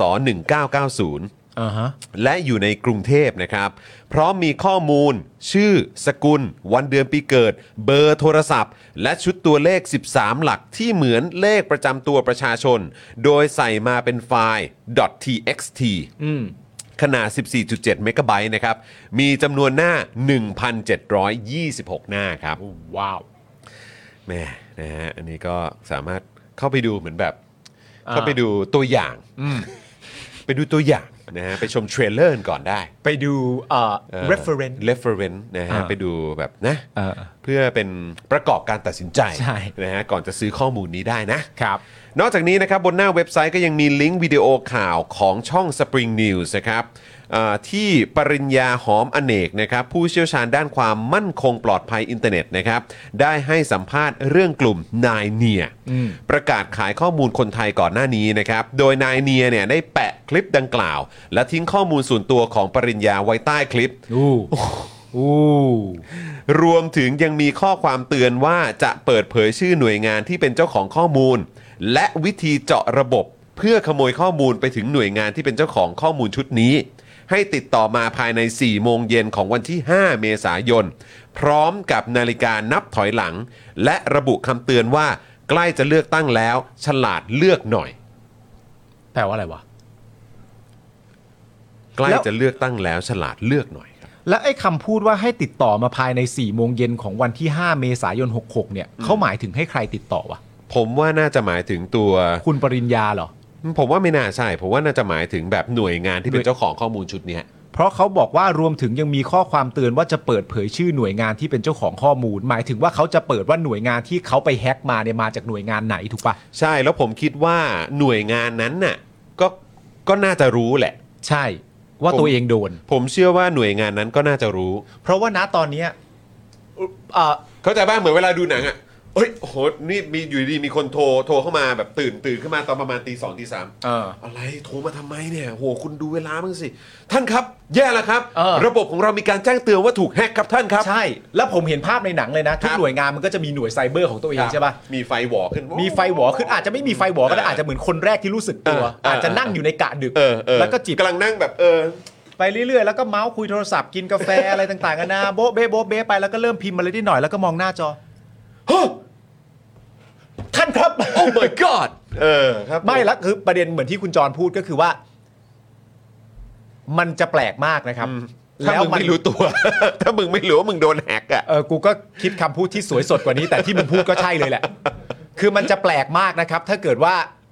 คุณจะมาบอกว่า มันจะยิ่งน่าเศร้าสลดครับ ใช้คำนี้ดีกว่าครับ คือเหตุการณ์ที่เกิดขึ้นถ้าทุกอย่างมันสรุปว่าเป็นจริงนะตอนนี้เนี่ย มันก็น่าเศร้าสลดมากอยู่แล้ว ข้อมูลส่วนตัวครับ ถ้าเอาตามคำพูดของคุณสีทาที่โพสต์ไว้ก็คือว่าถ้าข้อมูลนี้สามารถแฮ็กออกมาได้จริง ๆ เนี่ย เท่ากับว่าคุณได้ติดขีปนาวุธให้กับแก๊งคอเซนเตอร์ ใช่ เป็นที่เรียบร้อยแล้ว ใช่เลยครับ และปัจจุบันแก๊งคอเซ c นเตอร์ก็ยังคงเป็นปัญหาที่แก้ไม่หายในประเทศไทย แล้วคุณเพิ่มขีปนาวุธเข้าไปให้พวกเขาเนี่ยเลวร้ายแน่นอน เละแน่นอน เละครับ ซึ่งณตอนเนี้ยมันก็คือว่าคุณน่ะถ้าคุณบอกว่าคุณไม่รู้ตัวเศร้ากว่า คุณบอกเถอะว่าคุณรู้ตัวแล้วว่าเป็นของเราแน่ ๆ แล้วณตอนนี้กำลังจะทำอะไรอยู่ก็ว่าไป มันจะอย่างน้อยๆ มันก็ทำให้ประชาชนรู้สึกดีขึ้นขึ้นมา 0.5% ไม่แล้วคืออันนี้ผมถามอีกครั้งนะคุณผู้ชม ย้ำอีกครั้งครับ อืม นะฮะเอ่อ คือจะพูดยังไงดีอะเรากำลังอยู่ในรัฐบาลอะ อืม ที่ผ่านมา อืม 8 ปีเนี่ย รวมหลังเลือกตั้งปี 62 ด้วยเนี่ย ครับ แล้วก็อยู่ไอ้คนคนเดิมเนี่ยก็คือประยุทธ์จันทร์โอชาเนี่ย อืม แล้วแม้กระทั่งข้อมูลต่างๆ เหล่านี้ภายใต้การนำรัฐบาลโดยประยุทธ์จันทร์โอชาเนี่ย อืม สิ่งต่างๆ เหล่านี้แม่งก็เกิดขึ้นนะ อืม แล้วอันนี้ไม่ใช่ครั้งแรกเนอะที่หลุดอะ่ะ ใช่ เพราะมันมีครั้งก่อนๆด้วย ถูก ครั้งนี้เกิดขึ้นครับ อืม ในช่วงปลายแบบท้ายสมัยรัฐบาลเนี้ย อืม ซึ่งมึงมีเวลาในการดูแล ควบคุมและใช้อำนาจมันนานแค่ไหนแล้ว อืม แล้วปัญหาต่างๆ เหล่านี้ก็ยังเกิดขึ้น ครับ เนี่ยใช้คำถามครับเอ้ยใช้คำเปรียบเทียบของคุณสิทธาเนี่ยมันฟังดูอันตรายจริง ใช่ ๆ เพราะที่ผ่านมาคนไทยเนี่ยผมว่าโดยส่วนใหญ่เนี่ยมีประสบการณ์กับการได้สัมผัสเสียงของคอเซ็นเตอร์ ใช่ กันเต็มไปหมด ใช่ แล้วคนที่ได้รับผลกระทบจากคอเซ็นเตอร์เนี่ยคนใกล้ตัวพวกเราเรายังเคยได้ยินเรื่องของพวกเขาเลย ถูก เสียเงินกันไปเนี่ยไม่น้อยเลยนะครับ เพื่อนผมคนหนึ่งย้ำชื่ออีกครั้งแล้วกันคุณส้วม อืม นักแสดง นั่นก็คุณพ่อเสียเงินไป 3 ล้าน เอ่อมีคนที่ผมรู้จักเมื่อไม่กี่อาทิตย์ก่อนก็โดนไปประมาณ 3 ล้านเหมือนกัน ใช่ ก่อนหน้านั้นเมื่อปีก่อนน้องรุ่นน้องที่รู้จักกัน ก็โดนกับโดนไปเป็นล้านเหมือนกัน ถูกต้อง คือเราถึงบอกไงว่าแบบเอาจริง ๆ เหรอ อืม เราจะยังเอาคนเนี้ยมาอยู่ในสมการการเมืองบ้านเราอีกเหรอ เออ คนอย่างประยุทธ์จันทร์โอชาที่ก้าวแรกเริ่มต้นด้วยการทำรัฐประหารก็คือก้าวแรกของการเข้ามาสู่การเมืองไทยเนี่ย เออ คือการทำผิดกฎหมายอะ เออ กฎหมายที่โทษมันถึงขั้นประหารชีวิตอะแต่ว่า เออ มันก็นิรโทษกรรมพวกตัวเองว่า ใช่ กูไม่ต้องรับผิดชอบ ใช่ แล้วมันก็ยังสามารถดำเนินอยู่ยาวมาได้จนถึงทุกวันเนี้ย อืม แล้วก็กำลังจะถึงการเลือกตั้งอีกครั้งอะครับ อืม จริงเหรอครับ เราจะแบบเราจะยังเปิดโอกาสให้คนแบบนี้ มาอยู่ในวงจรการเมือง ที่เกี่ยวข้องกับเงินภาษีที่มาจากประชาชนและการใช้อำนาจ อืม ของรัฐอีกเหรอครับ ครับ แล้วถ้าเกิดว่ายังคิดถึงคนคนนั้นไม่ออกเนี่ย ลองมาฟังเสียงของผู้ที่สนับสนุนคนเหล่านั้นอย่างชัดเจนกันดูบ้าง ครับ ก็คือคุณชัยวุฒิครับ อ่ะคุณชัยวุฒินี่เขาก็พลังประชารัฐเนอะ ใช่ครับ นะครับ ซึ่งก็อยู่ร่วมรัฐบาล ครับ นะที่นำโดยพลเอกประยุทธ์ด้วย ใช่ครับ ครับ คุณชัยวุฒนาคมานุสรณ์ครับ ลองคุณผู้ชมลองมาฟังดูนะว่าฟังแล้วรู้สึกสบายใจขึ้นไหม อ่ะโอ นะ เค ครับ ลองฟังคำอธิบายคำชี้ ใช่ แจงดูนะครับ คุณชัยวุฒิเนี่ยนะครับเขาเป็นรัฐมนตรีว่าการกระทรวงดิจิทัลเพื่อเศรษฐกิจและสังคมครับ ก็ได้แถลงข่าวเรื่องนี้เป็นที่เรียบร้อยแล้ว โดยบอกนะครับสรุปได้ว่าได้ประสานให้ผู้ให้บริการอินเทอร์เน็ตในไทย และผู้ให้บริการในต่างประเทศ ขอปิดเว็บไซต์ดังกล่าวแล้ว และอยู่ระหว่างขอคำสั่งศาลจะเอาผิดกฎหมายให้ถึงเอาจะเอาผิดทางกฎหมายให้ถึงที่สุด โดยบอกว่ามีโทษจำคุกตามข้อมูลที่เผยแพร่ และคุณชัยวุฒินะครับ เชื่อว่าข้อมูลที่หลุดไปไม่น่าจะถึง 55 ล้านอย่างที่แฮกเกอร์อ้างหรอกครับ นอกจากนี้นะครับ คุณชัยวุฒิก็ยังขอให้คุณสรยุทธ์สุทธาจินดานะครับ ไปแจ้งความเกี่ยวกับกรณีนี้ทันที เพื่อให้ตำรวจที่ดำเนินการจะเอ่อเพื่อให้เจ้าหน้าที่ตำรวจดำเนินการจัดกุมจับกลุ่มผู้กระทำความผิด เพราะขณะนี้สืบทราบมาพบแล้วว่าเป็นการกระทำที่ผิดกฎหมาย ในเขตพื้นที่ประเทศไทย ผ่านเครือข่ายโอเปอเรเตอร์เจ้าหนึ่ง ที่กระทำการปล่อยข้อมูลส่วนตัวออกมา โดยไม่ทราบวัตถุประสงค์ครับ คุณผู้ชมสบายใจไหม อันนี้คือคนที่มีส่วนในการรับผิดชอบโดยตรงนะ ก็คือรัฐมนตรีว่าการกระทรวงดิจิทัลเพื่อเศรษฐกิจและสังคม สบายใจไหมนะครับ ก็ลองตัดสิน สุ กัน ด ดู ยอ ได้ ดเลยอะ สุดๆฮะ สุดยอดจริงๆเนอะ อืมแล้วมันเป็นเรื่องที่น่าตลกนะว่า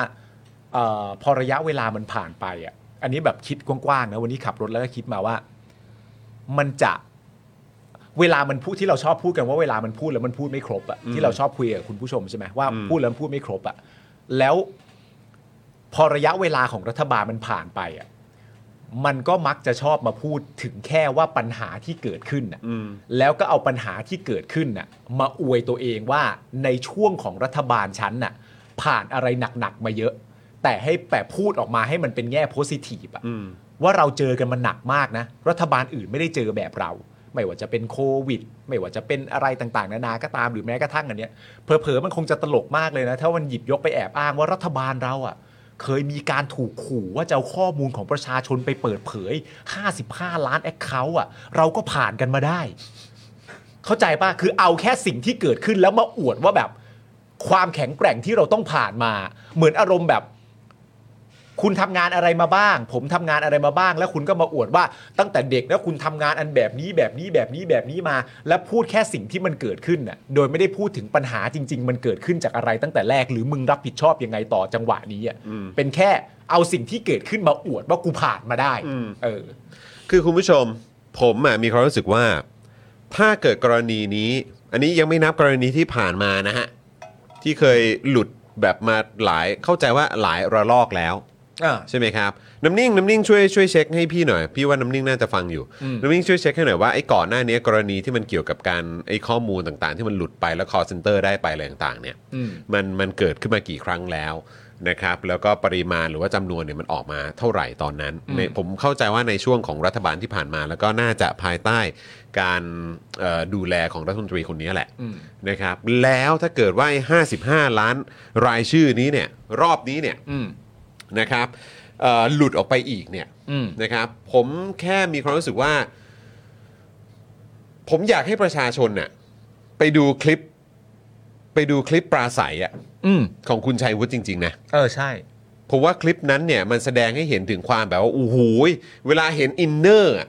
ความจริงจัง อะความรู้สึกว่าใช่ไหม อ่า เราคุยแบบว่าเฮ้ยในรายการที่ไปออกตัวตึงของพี่ยุทธอะ อ่า ใช่ไหมฮะเอ่อเราก็พูดกันว่าเออเวลาเขาพูดมันดูไม่มีอินเนอร์ไม่มีอะไรเลยเนาะ ไม่มีความหมายไม่ มันดูแบบ เออ มันไม่ได้รู้สึกแบบประชาชนรู้สึกว่าแบบ ว่าคุณเชื่อแบบนั้นจริงๆ ใช่ เออ แต่ไอ้ไอ้คลิปหรือแม้กระทั่งการออกมาให้สัมภาษณ์อันเนี้ย เออ ผมก็รู้สึกว่ามันเราไม่ได้รู้สึกถึงความแบบกระตือรือร้นหรืออะไรสักเท่าไหร่ อืม แต่ไอ้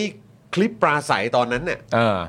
เพิ่งผ่านมาเมื่ออาทิตย์ก่อนมั้ง ไอเรื่องปฏิวัติใช่ไหม ปฏิวัติเนี่ย อืม มึงเสียอำนาจไง เออ หรืออะไรสักอย่างเนี่ยเออคืออยากให้ไปดูคลิปนั้นนะครับ อืม แล้วก็ลองไปดูกันว่านี่คือนี่คือเวลาคนพูดถึงอีกเรื่องหนึ่งอะ เออ เรื่องที่เราสัมผัสได้ว่าเฮ้ยดูคุณมีอินเนอร์จริงๆอะ เออ แต่พอเป็นเรื่องเหล่านี้ที่มันเกี่ยวข้องอ่ะ เออ กับความปลอดภัยชีวิตของประชาชนในประเทศอ่ะแล้วมันเกี่ยวข้องกับการใช้อำนาจ การทำหน้าที่ว่าเขามีประสิทธิภาพขนาดไหนเนี่ย อืม ลองเปรียบเทียบกันดูครับ อืม ลองเปรียบเทียบกันดู ครับ นะฮะ มันมีคนชอบแซวเหมือนอารมณ์แบบไอ้อะไรนะ ไอ้เรื่องไร้สาระนี่เก่งนัก อะไรอย่างเงี้ย อันนี้คือการแก้ไขปัญหาของประชาชน ครับ ซึ่งคุณผู้ชมสังเกตป่าว่าเรา ตอนหลังจากที่คุณชัยวุฒิพูดอันนั้นอะ อืม พูดในอันแบบมีคนชอบด่าการปฏิวัตินั่นนู่นนี่ อืม ไอ้คนที่ด่าการปฏิวัติมันด่าเพราะอะไร เพราะมันเสียอำนาจไง มันเสียผลประโยชน์ไง อืม อันนั้นน่ะ เราไม่ได้เอามาพูดในรายการเลยนะ อืม เพราะว่ามัน มันไม่มีคุณค่าเลยอะ ใช่ มันไม่มีคุณค่าจริง ๆอะ แต่อยากให้คุณผู้ชมลองเอาไปเทียบดูเองจริงๆครับ เออ ว่าว้าว โอ้โห คุณสุดยอดไปเลย เออ แล้วพอเรื่องเนี้ยที่ทุกคนแบบ เชี่ยตระหนกจริงๆ เพราะกูเห็นผลมาแล้วมันเกิดอะไรขึ้นบ้าง แล้ววิธีการตอบมาบอกคุณมาบอกพี่ยุทธว่าเออไปแจ้งความด้วยนะเรื่องเนี้ย อืม จะได้เอาผิดนะ แล้วก็บอกอุ้ยไม่น่าถึงหรอก อืมแล้วก็บอกว่าจะผู้จะไปบอกว่าให้ผู้ให้บริการในต่างประเทศ ปิดเว็บไซต์ดังกล่าว อืม คือยังไงอะครับ คือปิดเว็บไซต์ปุ๊บแล้วก็คือแบบอ๋อถ้าข้อมูลที่หลุดไปก็คงก็คงไม่หลุดแล้วมั้ง ใช่ไหม หรือข้อมูลที่หลุดไปจะไม่สามารถนำมาแชร์ได้แล้ว หรือยังไง อืม แล้วข้อมูลมันหลุดอยู่ดีไหม นั่นเลยครับอืมนะฮะ นี่คือสิ่งที่เกิดขึ้นนี่ไงแปลว่าไงเรามีเวลาเหลืออกกี่วันเนี่ย เอ่อ ห้าเมษานี่วันที่เท่าไหร่ ก็อีกประมาณก็ก็ก็ ห้าวั ถ้าน ถ้าพรุ่งนี้เป็นต้นไปก็ 5 วันนะครับ สี่โมงเย็น ก็ 5 วันแหละ ห้าวัน นะครับ นี่มันน่ากลัวมากเลยนะคุณผู้ชม อ๋อแน่นอนครับอืมน่ากลัวที่สุดอยู่แล้วครับ น่ากลัวสุดๆ แล้วมัน เยอะ น่าเศร้าคือว่าเราเป็นคนไทยแล้วเราก็เจอรัฐบาลที่นำโดยพลเอกประยุทธ์ที่มักจะอ้างความมั่นคง อ้างความปลอดภัย อ้างความสงบสุข อ้างว่าตัวเองแบบมีความเก่งกาจสามารถในการดูแลความสงบสุขของประชาชนได้ อืม ถึงเข้ามายึดอำนาจไง อืม อะไรแบบนี้นะครับ แล้วก็มีแล้วก็เนี่ยผลก็เป็นอย่างนี้ยครับ อืม หลากหลายครั้งหลากหลายรอบนะครับ มาจนถึงเอ่อรัฐมนตรีที่เกี่ยวกับด้านนี้ที่เวลาเราฟังคำตอบหรือฟังคำชี้แจงเนี่ย ก็สะท้อนได้เห็นถึงความมั่นใจของฝากฝากประชาชนได้ด้วยเหมือนกันนะครับ ใช่ ถ้ามันพูดอย่างเงี้ยคุณผู้ชมจะตอบว่าอะไรฮะเพราะว่าถ้าเกิดว่าเหตุการณ์อันนี้เกิดขึ้นเนี่ย แล้วมีการปล่อยข้อมูลอย่างครบถ้วนจริง ๆ เนี่ย เหมือนที่คุณอ่าพี่ยุทธสรยุทธเจอไปแล้วเนี่ย แล้วมันก็คงจะเป็นวิกฤตระดับประเทศเลยอะการที่ข้อมูลประชาชนรั่วไหล 35 Account หรือว่า 35 บัญชี มันก็คงเป็นเรื่องใหญ่มาก ๆ เลยทีเดียวฮะแล้วถ้าเกิดว่าเราวิพากษ์วิจารณ์การทำงานของภาครัฐเนี่ย แล้วทีเนี้ยภาครัฐเขามาบอกกับเราว่า นี่ไม่ใช่เวลาที่จะมาทะเลาะกันน่ะคุณผู้ชมจะตอบยังไงดีฮะ นั่นสิครับ นี่มันเป็นเรื่องใหญ่นะ ประเทศชาติตอนนี้เสียผลประโยชน์ไปหมดแล้ว จากการการกระทำของคนกลุ่มนี้ นี่ไม่ใช่เวลาที่จะมาทะเลาะกันนะอย่างเงี้ยนะครับไม่เห็นมันชอบตอบไง นั่นน่ะสิครับ หลาย ๆ เหตุการณ์มันก็จะชอบมาตอบแบบนี้ ทั้งๆที่มันเป็นคนต้องรับผิดชอบเหตุการณ์เหล่านี้นะครับ เอาละครับก็พอดีผมเปิดเอ่อเลื่อนสไลด์ดูใน Twitter นะครับว่ามีอะไรอัปเดตบ้างนะครับ เมื่อสักครู่นี้ก็มีทางข่าวสดนะครับ ฮะ โพสต์เมื่อ 15 นาทีที่แล้วบอกว่าไม่รู้จะพึ่งใคร เจ้าหน้าที่ตำรวจช่วยเหลือสาวประเภท 2 วัย 38 ปี พยายามกระโดดสกายวอล์กหน้าสตชสำนักงานตำรวจแห่งชาติ ครับ เผยถูกทำร้ายร่างกายในพื้นที่สพบางเสาธง แต่แจ้งตำรวจแล้วไม่รับเรื่อง อืม นะครับไม่จับกลุ่มแถมปล่อยคนร้ายไปจากสถานีตำรวจด้วย โอ้ ครับผม นะครับอันนี้ก็เอ่อมีโอกาสได้คุยกับทางเอ่อทางคุณวิรุธเนอะตอนช่วงเอ่อที่เดินไปส่งคุณวิรุธที่รถอะ่ะ อืม คุณวิรุธก็บอกเออให้สังเกตกันดูนะ อืม ว่าเวลาเราไปแจ้งความที่สอนอเนี่ยเขาเราต้องถามถึงเลขคดีด้วย สำคัญมากครับ นะครับนะฮะเวลาไปแจ้งความเนี่ยนะครับก็ต้องไปดูว่าเฮ้ยเขาลงเลขคดีหรือเปล่า อ่า เพราะบางทีเนี่ยอาจจะเป็นแค่การเขาเรียกว่าอะไรนะ เหมือนลงบันทึกประจำวัน ใช่ ไม่ใช่การลงเลขเอ่อถ้าเพราะว่าถ้าเกิดว่าไม่ลงเลขคดีเนี่ยเรากลับมาตามเรื่องอีกทีเนี่ย อืม เขาก็หาไม่เจอ เขาก็หาไม่เจพอราะว่าก็ก็มันไม่ได้เป็นคดีนะครับไม่ได้ แล้ว มีร ถ้า แจ้งอไ เกิดว่ามันไม่มีเลขคดี นั่นแปลว่าก็ไม่มีความจำเป็นที่ที่จะต้องส่งต่อไปให้อายการ แล้วอายการก็ไม่จำเป็นต้องสั่งฟ้องเพราะมันไม่มีเลขคดี อันนี้ไม่ได้พูดอะไร อันนี้คือแค่พูดพูดไว้เป็นหลักประกันเฉยๆตามข้อมูลที่เราได้มาก็คือว่าสำหรับเอ่อใครก็ตามที่ฟังรายการเราอยู่ แล้วมีแบบมีเรื่องต้องไปแจ้งความอะไรต่างๆนานาที่สอนอเนี่ยก็เอ่อรบกวนถามตำรวจด้วยว่าเขียนเลขคดีลงไปหรือยัง ครับ นะครับสำคัญมากๆเลยนะครับ ใช่ครับ แล้วก็เห็นมีพักเส้นได้นะครับ ซึ่งก็เป็นพักใหม่อะเนาะเผยจับคิวตีสี่ได้ตรวจบ่ายความจริงที่คนไทยต้องเจอเวลาไปโรงพยาบาล อืม นะครับ ซึ่งจริง ๆ เรื่องนี้ก็เป็นเรื่องที่เราก็พูดกันมานานแล้วนะครับ ครับ นะฮะแล้วก็มันก็เป็นเรื่องที่น่าเศร้ามาก ๆ ที่เราเห็นเอ่อการบริหารจัดการมันเป็นแบบนี้นะครับ ครับ นะฮะ อ่ะ แล้วก็นอกจากนี้ครับคุณผู้ชม ก็เดี๋ยวพอดีเรากำลังจะเข้าเรื่องของศาลปกครองสูงสุดยกฟ้องคดี BTS นะครับ อืม ฟ้องปมล้มประมูลรถไฟฟ้าสายสีส้มนะครับ นะฮะ ก็พอดีก่อนจะเข้าข่าวเนี้ยผมก็เอ่อติดตามมติเอกฉันท์ของศาลรรัฐธรรมนูญนะครับ ครับ ไม่รับคำร้องศักดิ์สยามแปรยติงบเอื้อบริษัทตัวเองครับ เออ เรียบร้อย เรียบร้อยเดียว เรียบร้อยแล้วนะ เรียบร้อยเดียวนะ นะครับผมนะก็ประเด็นที่เอ่อคุณประกรณ์วุฒินะครับจากก้าวไกลใช่ไหม อืม นะครับ ก็ไปนำเรื่องนี้ยื่นเอ่อคำร้องเสนอความเห็นต่อสารรัฐธรรมนูญ เพื่อพิจารณาวินิจฉัยนะครับ กรณีที่นายศักดิ์สยามชิดชอบ รัฐมนตรีคมนาคม เป็นผู้เสนองบประมาณของกระทรวงคมนาคมนะครับ ผู้พิจารณาและคณะกรรมาธิการที่มีส่วนโดย ที่มีส่วนโดยทางตรงและทางอ้อม ในการใช้งบประมาณรายจ่ายประจำปี 64 และยังคงไว้ซึ่งความเป็นหุ้นส่วนในห้างหุ้นส่วนจำกัดบุรีเจริญคอนสตรักชั่น ครับ น่าจะจำเรื่องนี้กันได้นะครับ จำได้ครับ ที่อยู่ในความครอบครองหรือดูแลของบุคคลอื่น กรณีดังกล่าวน่าเชื่อได้ว่าผู้ถูกร้องใช้สถานะการเป็นรัฐมนตรีว่าการกระทรวงคมนาคม และกรรมาธิการใช้อำนาจในตำแหน่งดังกล่าวจัดทำหรือให้ความเห็นชอบโครงการใด ๆ ของหน่วยงานของรัฐ โดยมีเจตนาพิเศษส่งผลให้หอจกและบริษัทที่บริจาคเงินให้กับพรรคภูมิใจไทย รับงานเข้าเป็นคู่สัญญากับกระทรวงคมนาคม อันเป็นการฝ่าฝืนบทบัญญัติรัฐธรรมนูญมาตรา 144 วรรคสอง ครับ นะครับซึ่งก็อย่างที่บอกไปนะครับว่า ผลการพิจารณาก็มีมติเอกฉันท์นะครับสารรัฐธรรมนูญไม่รับคำร้องนะครับ อืม นะฮะศักดิ์สยามแปรยติงบเอื้อบริษัทตัวเองนะครับ เอกฉันท์เลยเหรอ เอกฉันท์ครับผม ว้าว นะฮะแล้วก็คือน่าสนใจเพราะคุณถาไอรอว์ครับมา อ่า แสดงความเห็นในประเด็นนี้นะครับก็สามารถไปตัดเอ่อติดตามใน Twitter ได้นะครับ เดี๋ยวผมอ่านให้ฟังละกันนะครับเอ่อ คุณถาเนี่ยเขาโพสต์ว่า เออ อันนี้ตลกดี อันนี้พูดถึงกรณีที่ทางเอ่อที่ที่มีมตินะครับว่าไม่รับคำร้องนะครับ ครับ นะฮะเพราะว่าคือสารรัฐธรรมนูญแถลงกรณีก้าวไกลยื่นฟ้องสะศักดิ์สยามชิดชอบทำผิดรัฐธรรมนูญมาตรา 144 คือเข้าไปมีนอกมีในกับการทำงบประมาณปี 64 กรณีหอจกบุรีเจริญ Construction ที่โดนสั่งให้ยุติการปฏิบัติหน้าที่ไปก่อนหน้านี้ แต่รอบนี้มีมติไม่รับคำร้อง เอ่อเหตุผลเนี่ยก็คือการพิการประชุมพิจารณางบ 64 มันจบไปแล้ว ซึ่งคุณถาเนี่ยคุณถาไอรอว์นะครับ ก็เอ่อโพสต์ว่าเอออันนี้ตลกดี การกระทำความผิดมสิม 144 แม้การกระทำจบแล้ว แต่เป็นความผิดสำเร็จเหมือนฆ่าคนตาย เมื่อความผิดสำเร็จแล้วก็ต้องพิจารณาความผิดต่อ ไม่ใช่บอกว่าการพิจารณางบจบแล้ว แบบนี้ยิงคนตายตำรวจจับก็บอกว่าผมไม่ผิดผมหยุดยิงแล้วได้สิ เป็นการเป็นการอธิบายที่แบบโอ้โห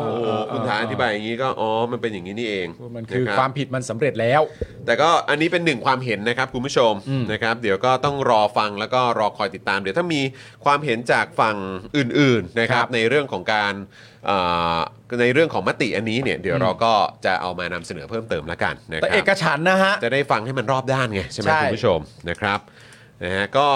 คราวนี้มาที่ประเด็นของศาลปกครองสูงสุดยกฟ้องคดี BTS หน่อยไหม ได้ครับ นะครับ เรามีสัมภาษณ์กี่โมง เอ่อสองโมงครึ่งนะครับ โอเค เดี๋ยวเดี๋ยวเราเราจบเรื่องนี้แล้วเดี๋ยวเข้าดราม่าแบรนด์สุพรรณหงส์นิดหนึ่งแล้วก็ ได้ เดี๋ยวเราก็จะได้โฟนอินกับแขกของเราเลยนะครับ อ่ะศาลปกครองสูงสุดยกฟ้องคดี BTS ครับ ฟ้องล้ม ฟ้องปมล้มประมูลรถไฟสายสีส้มนะครับ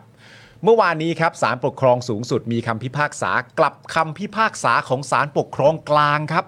เป็นให้ยกฟ้องครับ ในคดีที่บริษัทระบบขนส่งมวลชนกรุงเทพจำกัดมหาชนหรือว่า BTS ครับ ยื่นฟ้องคณะกรรมการคัดเลือกโครงการรถไฟสายสีส้ม และรถไฟขนส่งมวลชนแห่งประเทศไทยหรือว่ารอฟมนะครับ จากกรณีมีมติในคราวประชุม เมื่อวันที่ 3 กุมภาพันธ์ 2564 ที่เห็นชอบให้ยกเลิกประกาศเชิญชวนการร่วมลงทุนตามโครงการรถไฟฟ้าสายสีส้ม ช่วงบางขุนนนท์ถึงมีนบุรี หรือว่า เอ่อสุวินทวงศ์นั่นเองนะครับ ลงวันที่ 3 กรกฎาคม 2563 ครับ และยกเลิกการคัดเลือกเอกชน ตามประกาศเชิญชวนดังกล่าวครับ โดยสรุปแล้วกันนะฮะสารพิเคราะห์ว่ารอฟอมและคณะกรรมการมีอำนาจในการประกาศยกเลิกเอกชน เนื่องจากในเอกสารประกาศเชิญชวนได้ระบุว่ารอฟอมสงวนสิทธิ์ในการยกเลิกการคัดเลือกเอกชนได้ และเป็นการทำตามพรบร่วมลงทุน ระหว่างภาครัฐและเอกชนปี 2562 นอกจากนี้การยกเลิกไม่ขัดความเสมอภาค และเป็นการดำเนินการโดยสุจริต เพราะคณะกรรมการคัดเลือกตามมาตรา 36 ยังไม่ได้พิจารณาข้อเสนอเอกชนรายใดทำให้การยกเลิกไม่ได้เอื้อประโยชน์ต่อเอกชนรายใดรายหนึ่ง จึงถือว่าเป็นการกระทำโดยสุจริตไม่เลือกปฏิบัติและชอบด้วยกฎหมายนะครับ โดยผู้ชนะการประมูลในครั้งนี้นะครับก็คือ BEM นะฮะที่ยื่นข้อเสนอให้รัฐนะครับต้องจ่ายเงินสนับสนุน 78,288 ล้านบาทครับ ในขณะที่การประมูลรอบแรกนะครับ BTS เสนอให้รัฐจ่ายเงินสนับสนุน 9,675 ล้านบาทครับ น้อยกว่าการประมูลรอบใหม่เนี่ยถึง 68,613 ล้านบาทเลยทีเดียวนะฮะ โดยโครงการรถไฟสายสีส้มนะครับช่วงบางขุนนนท์ถึงมีนบุรีสุวินทวงศ์นะฮะมีงบประมาณการก่อสร้างกว่า 120,000 ล้านบาท ซึ่งก่อนหน้านี้นะครับคุณวิษณุเครืองาม รองนายกรัฐมนตรีเคยบอกว่า ไม่ว่าศาลจะมีคำตัดสินว่าอย่างไร โครงการรถไฟฟ้าสายสีส้ม ก็ต้องรอให้รัฐบาลใหม่เข้ามาพิจารณา อืม เพื่อดำเนินการต่อไป ก็ต้องรอนะครับ ว้า อืม โอเค ไม่ว่าศาลจะให้คำตัดสินว่าอะไรนะ ครับ ข้อมูลเพิ่มเติมหน่อยแล้วกันนะครับ คดีที่ BTS ฟ้องศาลปกครองเกี่ยวกับโครงการรถไฟสายสีส้มนะครับ มีทั้งหมด 3 คดีด้วยกัน ก็คือคดีที่ 1 คดีเปลี่ยนแปลงหลักเกณฑ์ และวิธีการพิจารณาผู้ชนะ โดยสารปกครองสูงสุดอ่านคำพิพากษาไปเมื่อวันที่ 1 มีนาคม 66 พิพากษาให้ยกฟ้องครับ คดีที่ 2 ครับ คดียกเลิกการประมูลครับ โดยสารปกครองกลางพิพากษาเมื่อวันที่ 7 กรกฎาคม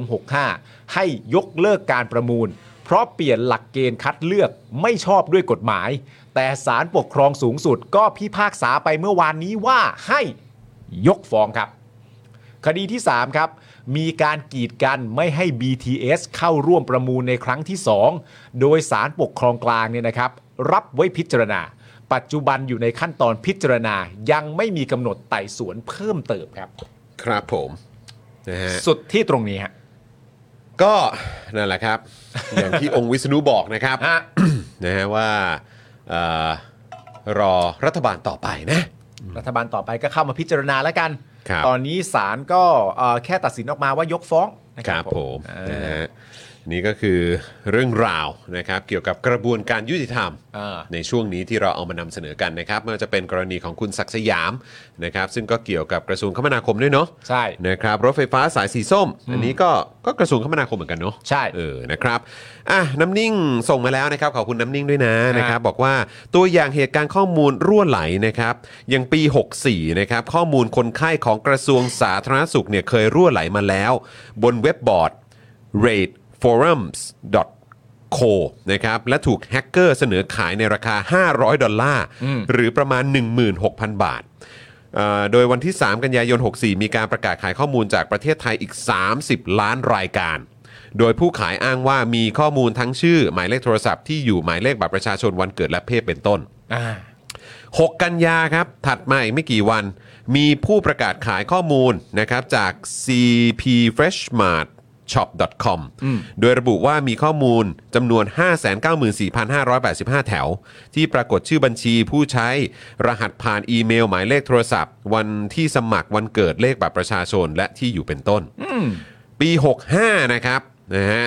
อันนี้ก็คือหลังหลังเลือกตั้งมาทั้งหมดเลยนะ ใช่ ปี 65ทปอนะครับออกแถลงการขออภัยพร้อมยอมรับข้อมูล TCAS 64 โดนแฮ็กจริงกว่า 23,000 รายการ เป็นข้อมูลผู้สมัครในรอบ 3 จากทั้งหมด 800,000 กว่ารายการด้วย 8แสนกว่ารายการโดนแฮ็กไป 23,000 ใช่ครับผมอันนี้มัน ครับ เป็นแบบเขาเรียกว่าอะไรนะเป็นเป็นตัวอย่างนะครับคุณผู้ชมนะครับที่ที่ค้นพบและและเจอนะครับจากการประกาศขายข้อมูลนะครับ ค้นพบและเจอและจริงอ่ะ และจริง อืม นะครับนะฮะ ซึ่งณตอนนี้ก็ถ้าอันนี้เป็น 23,000นะครับผมเอ่อเป็นเลขอะไรต่างๆ นานา แต่ว่าอันล่าสุดก็ 55 ล้านฮะ ไออันที่เราบอกไปว่าตอน 3 กันยาเนี่ย64เนี่ยก็คือ 30 ล้านใช่ไหม 30 ล้าน ครับอืม ฮ่า นั่นแหละฮะ นั่นแหละฮะคุณผู้ชม นั่นฮะแหละฮะคุณผู้ชมฮะอืมนะค แล้ รั ว บ ทำไมเขาชอบฟอรัมฟอรัมกันจังเนี่ยคุณไม่เข้าใจ นั่นน่ะสินะค ฟอ รั รับ มฟอรัมกันใหญ่เลย อ้าวงั้นเดี๋ยวอีกสักครู่หนึ่งครับ คุณผู้ชมเราจะมีการโฟนอินแขกสุดพิเศษของเรากันนะค ครั รับ บ ในประเด็นเกี่ยวกับแฮชแท็กแบนสุพรรณหงส์นะครับ ครับ ใครตามมั่งยกมือขึ้น ใครตามมั่งไหนกดมาหน่อยสิ กด เออ หนึ่งถ้าตามนะครับ กดหนึ่ง ศู ถ้าน ย์ ตาม ถ้ายังไม่ทราบเรื่องนะค ถ้า รับ ศูนย์ยังไม่ได้ตามเรื่องนี้ อ่า นะครับ ก็แสดงตัวเข้ามาหน่อย อ่าน นะครับ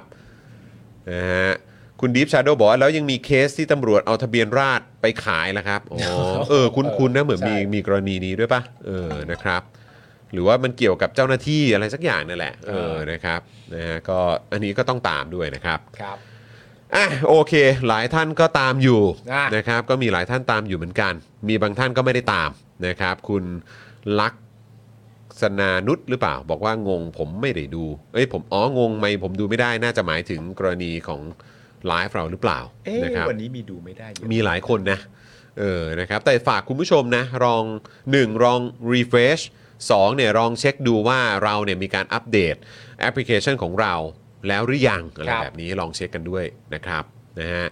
คุณสารไทยบอกว่าผมดูสรุปในช่องของคุณเนลเนม แจ๋วเลยครับ แจ๋วเลยครับ แจ๋ว นะ เลยฮะครับ นั่นคือช่องทางที่ยอดเยี่ยมมากนะครับ ครับ อ่ะก็เดี๋ยวเราจะมาสรุปคร่าวๆนิดนึง แล้วก็เดี๋ยวจะไปคุยกับผู้ที่เขาอยู่ในแวดวงกันหน่อย ว่าเขามีความคิดเห็นอย่างไรบ้างนะครับ เดี๋ยวนี้เราพูดแจ๋วเลยได้ไหมหรือเราต้องพูดแจ๋วเลย เออ เจ๋งเลย ต้องคงคงต้องมาเป็นคู่แล้วนะครับ เออ เออแจ๋วเลยครับ เจ๋งเลยครับ ยังไม่ได้ติดตามใช่ไหมครับ ก็เป็นเรื่องที่น่ายิน ดี ดูดันดูดันดูดัน ก็เป็นเรื่องที่น่ายินดี ครับ เออ ผม นะครับอ่ะมาสรุปดราม่ากันหน่อยนะครับ แบรนด์สุพรรณหงษ์นะครับ หลังกติกาใหม่เอื้อค่ายใหญ่ทำภาพยนตร์หลายเรื่องไม่ผ่านเกณฑ์ครับ ครับ กลายเป็นประเด็นนะครับที่ถูกพูดถึงอย่างดุเดือดในตอนนี้เลยนะครับ หลังเวทีประกาศรางวัลภาพยนตร์แห่งชาติอย่างสุพรรณหงส์ครับ ได้ประกาศกติกาใหม่ในการคัดเลือกผลงานภาพยนตร์ไทย ที่จะได้เข้าชิงรางวัลในสาขาต่างๆ โดยเฉพาะสาขาภาพยนตร์ยอดเยี่ยมนะครับ ซึ่งเป็นรางวัลใหญ่ ใช่ ว่าต้องเป็นผลงานที่มียอดผู้ชม 50,000 คนขึ้นไปนะครับ และต้องได้เข้าฉายในโรงภาพยนตร์ครบทั้ง 5 ภูมิภาคครับ ครับ อันได้แก่กรุงเทพ เชียงใหม่ชนบุรี นครราชสีมาและนครศรีธรรมราชด้วย ครับ รวมถึงฉายผ่านสตรีมมิ่งอย่างเดียวไม่ได้นะครับ ส่งผลให้ภาพยนตร์หลายเรื่องเนี่ยไม่ผ่านเกณฑ์การตัดสินนี้ เพราะไม่มีทุนเพื่อเข้าฉายในโรงภาพยนตร์ได้ครบทุกภาค ครับ ทำให้คนทำหนังเนี่ยมองว่าไม่เป็นธรรม และทยอยถอนตัวไม่เข้าร่วมชิงรางวัลเป็นจำนวนมากนะครับ ครับผม โดยคุณสราวุธแก้วน้ำเย็นครับ ผู้กำกับศิลป์ออกแบบงานออกแบบงานสร้างภาพยนตร์ไทยเรื่องเวลานะครับ หรือ Anatomy of Time เนี่ยนะครับ ได้โพสต์โดยสรุปนะครับว่า เป็นที่น่าเสียดาย ที่หนังเรื่องนี้ซึ่งกำกับโดยจักกรวาลนินทำรงค์นะครับ หรือคุณเก่งเนี่ยที่เพิ่งคว้าทั้งรางวัลภาพยนตร์ยอดเยี่ยม และผู้กำกับยอดเยี่ยมจากเวที คมชัดลึกอวอร์ดมาหมาดๆ แต่กลับไม่มีสิทธิ์เข้าชิงรางวัลภาพยนตร์แห่งชาติสุพรรณหงส์ครั้งที่ 31 เพราะมีการใช้กติกาใหม่ ภาพยนตร์เรื่อง Anatomy of Time ไม่ได้ไปฉายให้ครบทุกภาคของประเทศ ครับ ก็เลยไม่ผ่านเกณฑ์การตัดสิน เพียงแค่เราทำหนังโดยทุนต่ำและไม่มีปัญญาหาเงิน หรือไปขอโรงภาพยนตร์ยักษ์ใหญ่ เข้าฉายให้ครบทุกภาคในประเทศบ้านเกิด แต่เราเข้าฉายไปทั่วโลก และคนในประเทศที่ไม่ใช่บ้านเรา ก็ให้รางวัลมาหลายที่ ผิดด้วยเหรอที่เราฉายไม่ครบทุกภาค ทุกภาคนี่หมายถึงภูมิภาคนะครับ ใช่ครับ นะฮะแต่เราก็ฉายในสตรีมมิ่งอันดับต้นของโลก อืม ผิดด้วยเหรอ ที่เราถูกโรงหนังขนาดใหญ่ของประเทศตัดรอบฉาย สุดท้ายความสิ้นหวังก็ต้องยืดอกยอมรับการตัดสิน และภาพยนตร์อีก 11 เรื่องก็คงตกอยู่ในความรู้สึกเดียวกัน ใช่ครับ นะครับโดยภาพเอ่อโดยภาพยนตร์เรื่องเวลานะครับ Anatomy of Time นะครับ เคยได้เข้าฉายในรอบ World Premiere งาน Venice International Film Festival นะครับ ที่เมืองเวนิสประเทศอิตาลีนะครับ ใช่ครับ และคว้ารางวัล Bisato Award นะครับ ผมไม่แน่ใจออกเสียงถูกหรือเปล่านะ ครับ for best screenplay เอ่อ best screenplay อีกด้วยนะครับ ครับ ก็คือไปคว้ารางวัลระดับ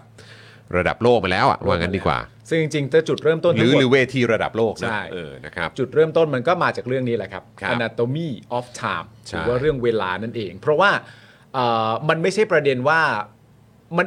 มันไม่ใช่ประเด็นว่าภาพยนตร์เรื่องนี้ไม่ไม่ได้เป็นผู้ชนะในสุพรรณหงษ์นะฮะ อืม มันเป็นประเด็นว่า ไม่ได้เข้า ไม่ได้เข้าไปชิงภาพยนตร์ยอดเยี่ยม อืม และไม่ใช่การไม่ได้เข้าไปชิงภาพยนตร์ยอดเยี่ยม เพราะว่าเป็นหนังที่ไม่ดีจึงไม่ได้เข้าไปชิง หรือว่าสุพรรณหงษ์มีความรู้สึกว่าเอ่อภาพยนตร์โดยเนื้อเรื่องโดยนักแสดงเนี่ยไม่ผ่านในการเข้ามาชิง แต่มันเป็นการไม่ได้ไปเข้าจริง เนื่องจากภาพยนตร์เรื่องนี้ไม่ผ่านเกณฑ์การฉายฮะ อืม มันก็จึงเป็นเรื่องใหญ่ขึ้นมาว่า เนื้อเรื่องนักแสดง บท เพลงอะไรต่างๆ นานาไม่เกี่ยวเลย ภาพยนตร์หนึ่งเรื่องไม่สามารถเข้าชิงได้ เพราะเกณฑ์ เกณฑ์ว่าต้องฉาย 5 ภูมิภาค เกณฑ์ว่าสตรีมมิ่งอย่างเดียวไม่ได้ เกณฑ์เหล่านี้ทำให้ภาพยนตร์เรื่องเรื่องหนึ่งไม่สามารถมีสิทธิ์ไปเข้าชิง ภาพยนตร์ยอดเยี่ยมกับเขา อืม นะฮะ นะครับ ซึ่งเอ่อจากกรณีดราม่านี้เนี่ยนะครับก็ทำเอ่อก็ทำให้คนในแวดวงภาพยนตร์ แล้วก็โลกออนไลน์เนี่ยมาแสดงความไม่พอใจกันนะครับออกมาแสดงความไม่พอใจกัน พร้อมกับคัดค้านกติกาใหม่นี้นะครับที่ถือเป็นการจำกัดสิทธิ์หนังทุนน้อย และผลงานภาพยนตร์เล็กๆ พร้อมติดแฮชแท็กแบนสุพรรณหงษ์นะครับ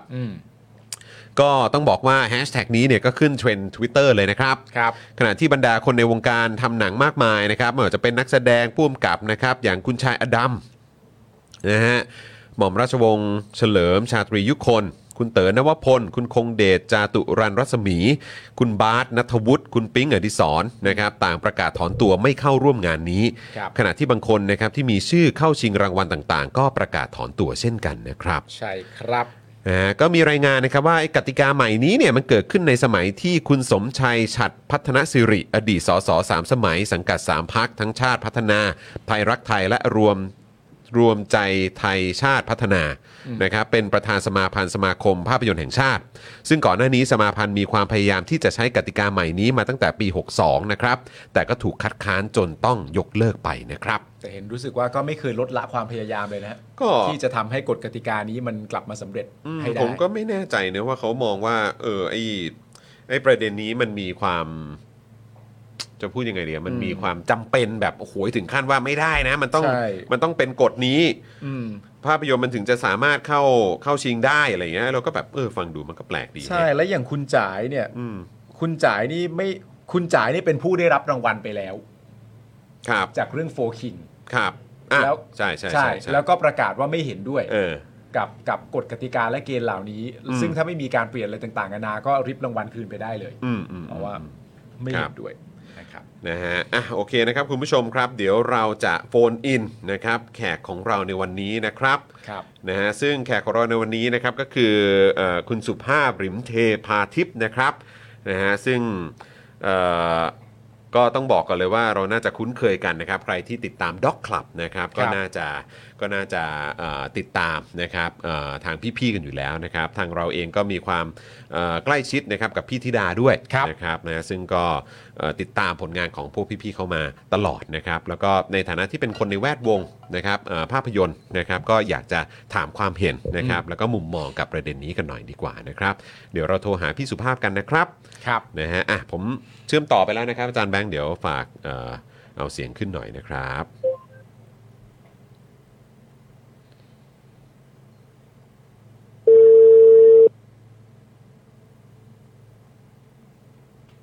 ครับ สวัสดีครับ สวัสดีครับพี่สุภาพครับ พี่สุภาพสวัสดีครับ ครับ สวัสดีครับ สวัสดีครับ อยู่กับจอห์นกับปาล์มนะครับอ่าในรายการ Daily Topics แล้วก็คุณผู้ชมที่กำลังดูอยู่แบบสดๆ ตอนนี้ด้วยนะครับ ครับ สวัสดีครับ ครับวันนี้ต้องขอรบกวนนิดนึงครับ พี่สุภาพครับผม คือ ครับ วันนี้เราคุยกันในประเด็นเอ่อเรื่องของ Hashtag แฮชแท็กแบนสุพรรณหงส์ครับ ที่โอ้โห ครับ ตอนนี้ก็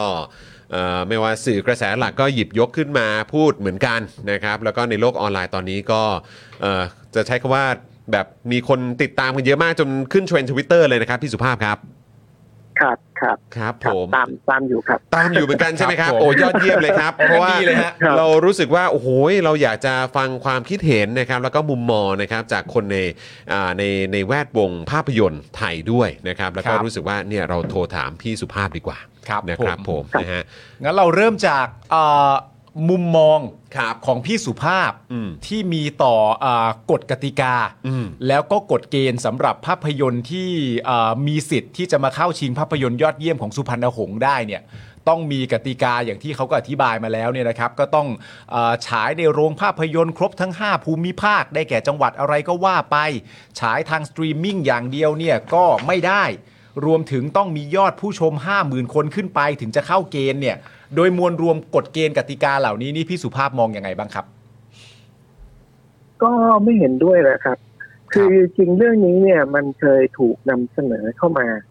คือมันมียุคก่อนหน้านี้ ผมเคยเอ่อเป็นรองเลขา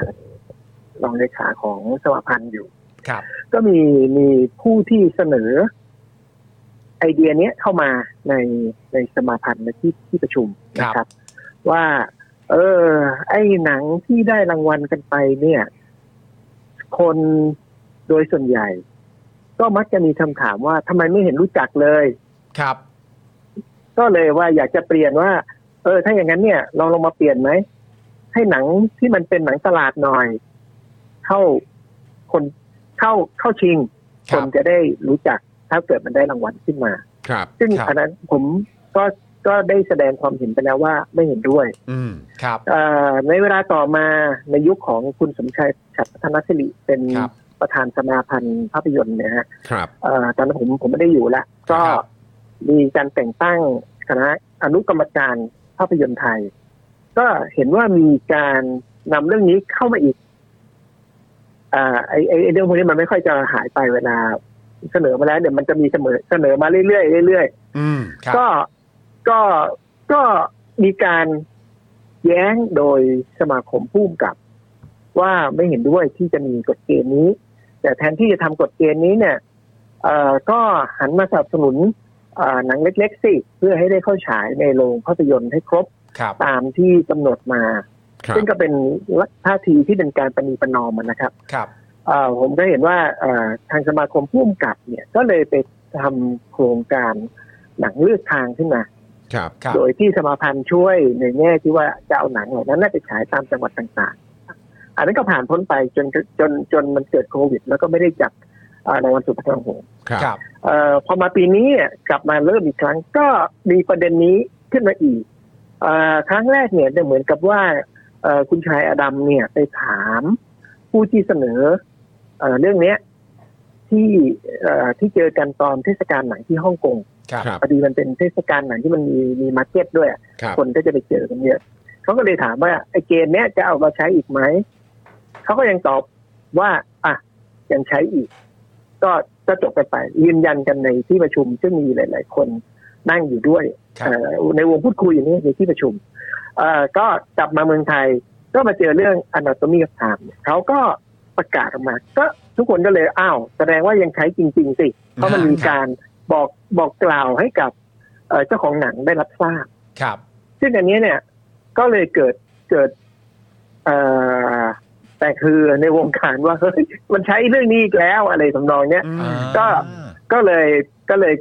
แต่แต่ละคนเนี่ยก็มีความเห็นวันนี้ทางเดียวกันว่า มันไม่ถูกต้องหนังทุกเรื่อง มันควรจะได้รับการปฏิบัติในแบบที่เท่าเทียมกัน ครับ ส่วนเรื่องที่ว่าไม่เป็นที่รู้จักคนดูไม่รู้จัก จริงๆแล้วเวทีสมาพันธ์ก็เป็นช่องทางหนึ่งที่ทำให้คนดูรู้จัก อืม หรือถ้าหากว่าเวทีสมาพันธ์ยังทำให้คนดูรู้จักหนังไม่พอ หรือเอ่อหรือเอ่อไม่ทำให้มันป๊อปปูล่าได้ สิ่งที่สมาพันธ์ควรทำก็คือการพยายามที่จะสนับสนุนหนังเหล่านี้เนี่ยให้มีที่ทาง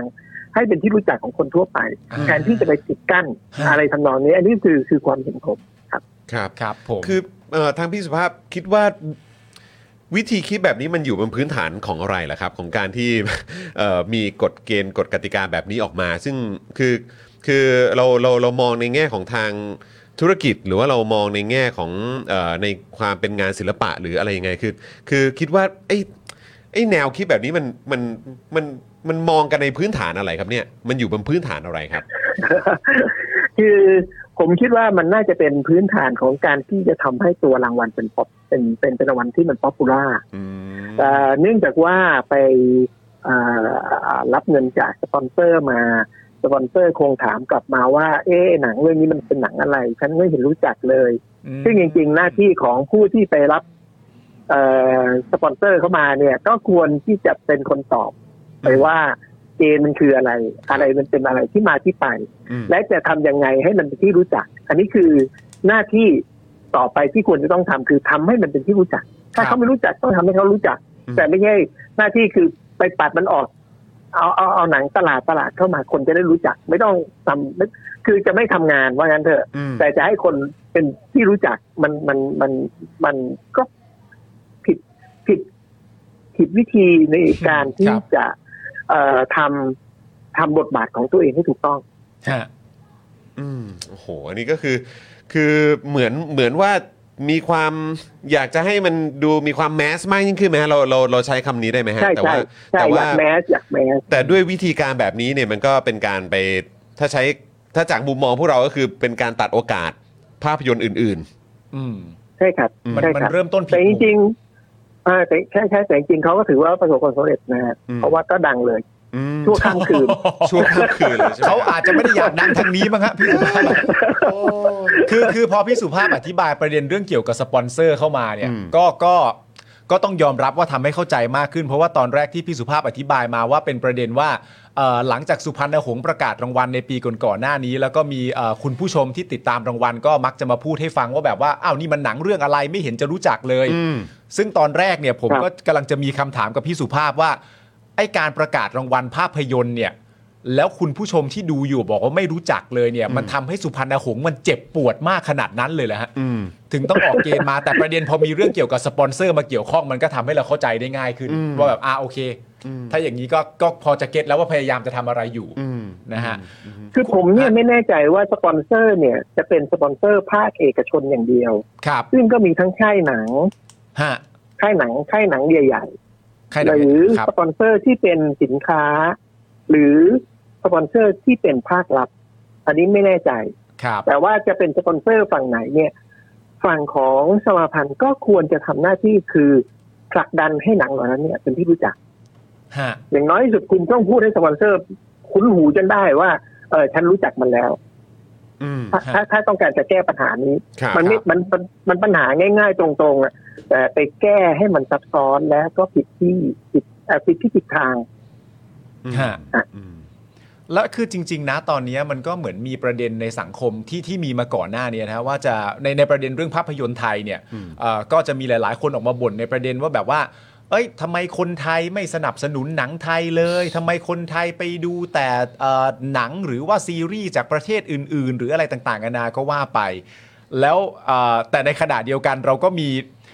ลักษณะกฎเกณฑ์อะ อืม สำหรับภาพยนตร์ไทยในลักษณะแบบนี้เนี่ย แล้วตอนนี้ก็มีข่าวออกมาเรียบร้อยแล้วเนี่ยเอ่อเอ่อพี่สุภาพคิดว่ามันจะมันมันมันจะก่อเกิดอะไรในผลที่ไม่ดีกับวงการภาพยนตร์ไทยอะไรยังไงบ้างไหมครับ เออคือ คือหนังหนังไทยไม่ดีเข้าไม่ถึงคน ผมว่ามันก็เป็นเรื่องปัญหาเชิงโครงสร้างของอุตสาหกรรมภาพยนตร์ ครับ คืออุตสาหกรรมภาพยนตร์เนี่ย ไม่มีโครงสร้างที่เอื้อ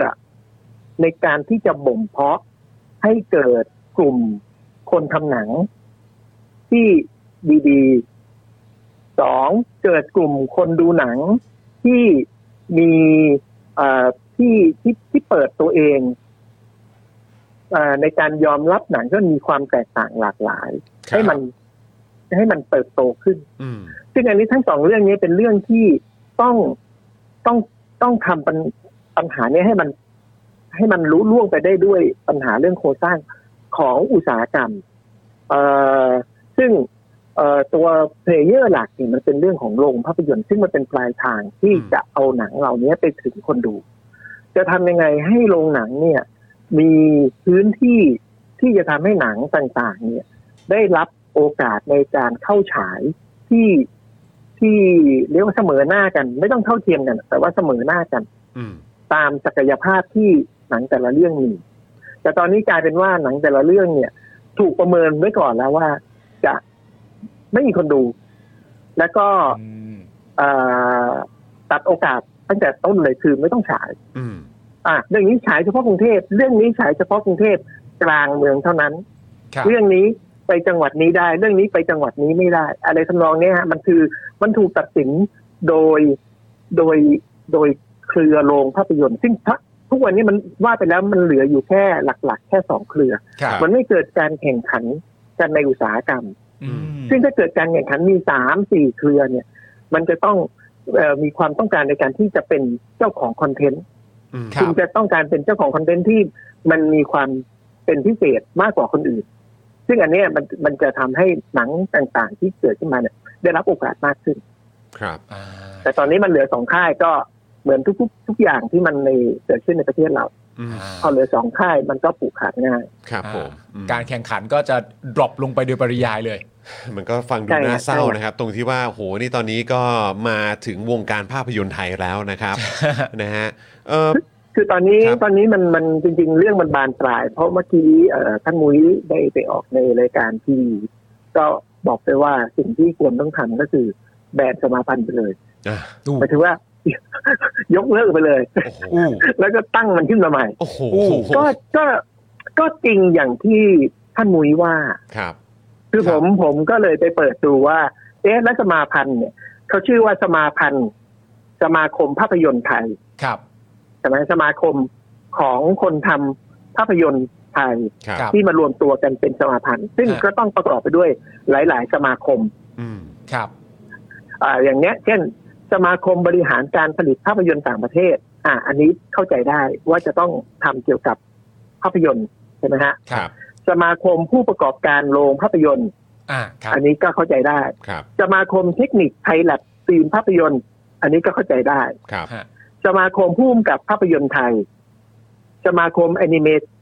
แอนิเมชันและคอมพิวเตอร์กราฟิกไทย ครับ อันนี้คือสามสี่ สมาคมที่เรารู้สึกว่า เออ เข้าใจได้ว่าเขาทำอะไร ฮะ ทำอะไรเกี่ยวกับอุตสาหกรรม ครับ แต่มันมีสมาคม เช่น สมาคมไทยธุรกิจอิเล็กทรอนิกส์บันเทิง สมาคมนักข่าวบันเทิง สมาคมศิลปินตลก สมาคมนักดนตรีแห่งประเทศไทย สมาคมอุตสาหกรรมเพลงไทย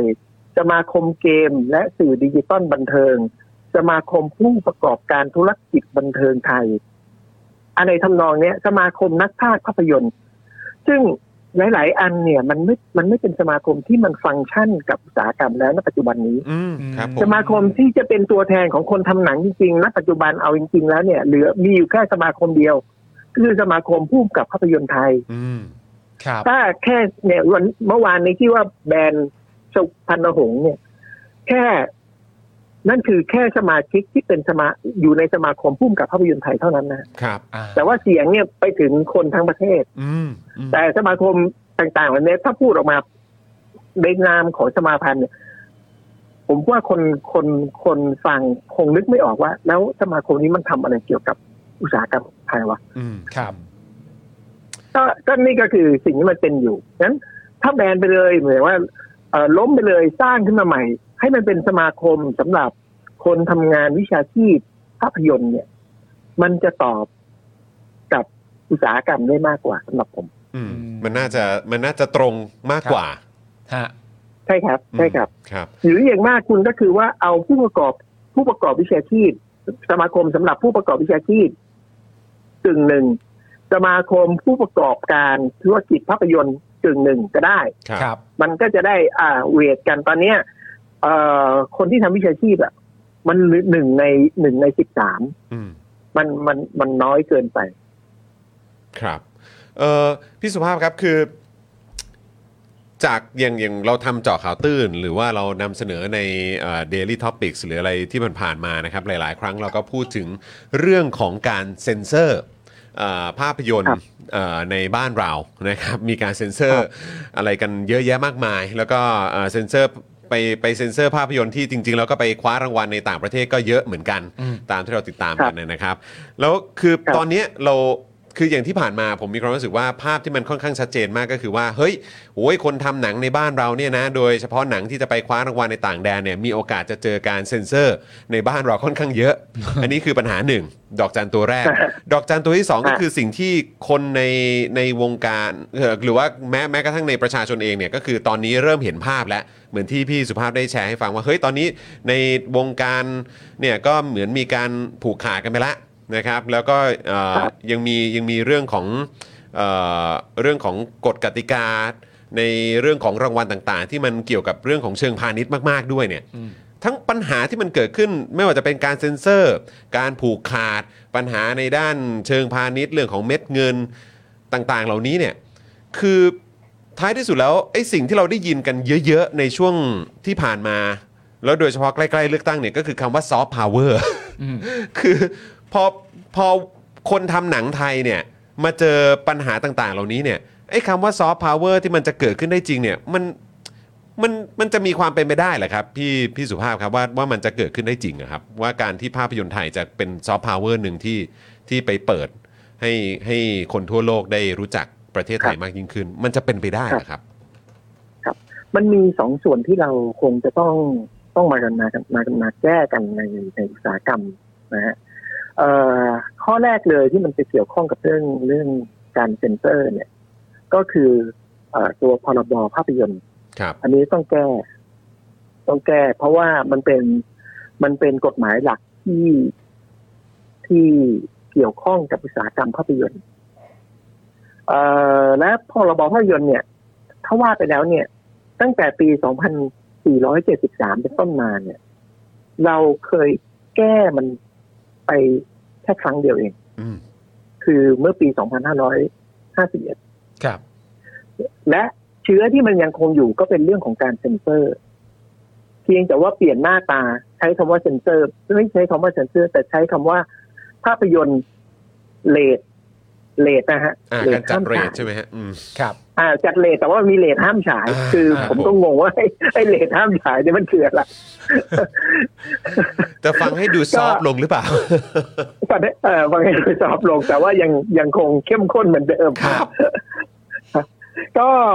ก็เรื่องนี้ก็ยังเป็นสิ่งที่ยังตกค้างอยู่ แต่ทีนี้เนื่องจากว่า จากปี 2473 ถึง 2551 เนี่ย ไอ้แก้ครั้งเดียวเนี่ย มันเป็นแก้โดยภาครัฐเป็นคนดำเนินการเพื่อแก้ โดยอาจจะฟังความเห็นของคนในอุตสาหกรรม ครับ แต่ว่าโดยเงื่อนไขเนี่ยจะเอาเงื่อนไขของภาครัฐเป็นตัวตั้งเสมอดังนั้นสิ่งที่ตัวตั้งของภาครัฐที่ที่จะขาดไปไม่ขาดไปไม่ได้เลยก็คือว่า เอ่อค่าต่อศีลธรรมอันดี อ่าคำนี้อีกแล้ว มาอีกแล้ว และความมั่นคง เอา อ่า ไง และก็ความมั่นคง เออฮะครับผม ดูเป็นคำศักดิ์สิทธิ์เลยฮะ อืม ใช่ฮะอันนี้คือสิ่งที่มันยังคงอยู่ ครับ ฮะ ซึ่งถ้าหากว่าณตอนนี้เนี่ยเอ่อจริง ๆ แล้วมันเริ่มมีความเคลื่อนไหวในเรื่องของการแก้ แต่ว่าจะเป็นการแก้โดยคนคนทำงานในอุตสาหกรรม ครับ ก็เลยจะคิดว่าเราจะเอาเอาวิธีคิดของคนทำงานเนี่ยเข้ามา เพื่อจะแก้ให้ไอ้พรบเนี้มันไม่ได้เป็นพรบของราชการ อืม ครับ ไม่ใช่พรบของเออผู้ประกอบการนักธุรกิจ ฮะ แต่เป็นพรบของคนทำงานจริง อืม ครับ ๆซึ่งคนทำงานเหล่านี้มันคือคนที่ขับเคลื่อนอุตสาหกรรม อืมอืมครับ และถ้าคนคนขับเคลื่อนอุตสาหกรรมมันได้รับการสนับสนุนโดยตัวพระราชบัญญัติเนี่ย มันก็มีโอกาสที่ว่าเขาจะสามารถพัฒนางานพัฒนาตัวเองพัฒนาเอ่ออุตสาหกรรมขึ้นมาให้มันต่อสู้ไอ้ยให้มันให้มันต่อสู้ในในระดับนานาชาติได้ ครับ อืม นี่ก็คือสิ่งที่ที่ที่ที่พยายามทำกันอยู่ณตอนนี้ ครับผม แต่ส่วนเรื่องของของหนังที่ออกไปไปเอ่อระดับนานาชาติผมก็คิดว่ามันก็ต้องย้อนกลับมาเรื่องนี้ ครับ และเรื่องของนโยบายของภาครัฐที่จะเพื่อหนุนต่อคนในอุตสาหกรรม เพื่อที่จะให้คนในอุตสาหกรรมสามารถที่มีมือไม้มีสัพกำลังในการที่จะ เอ่อสร้างสรรค์งาน โดยที่ไม่ต้องมาห่วงหน้าพะวงหลังว่าวันนี้ทำหนังของตัวเองลงทุนด้วยตัวเองก็อยากจะทำงานที่ดีๆ ครับ แต่ขณะเดียวกันอีกอีกฝั่งหนึ่งก็ต้องออกแรงเพื่อจะไปทำงานที่จะ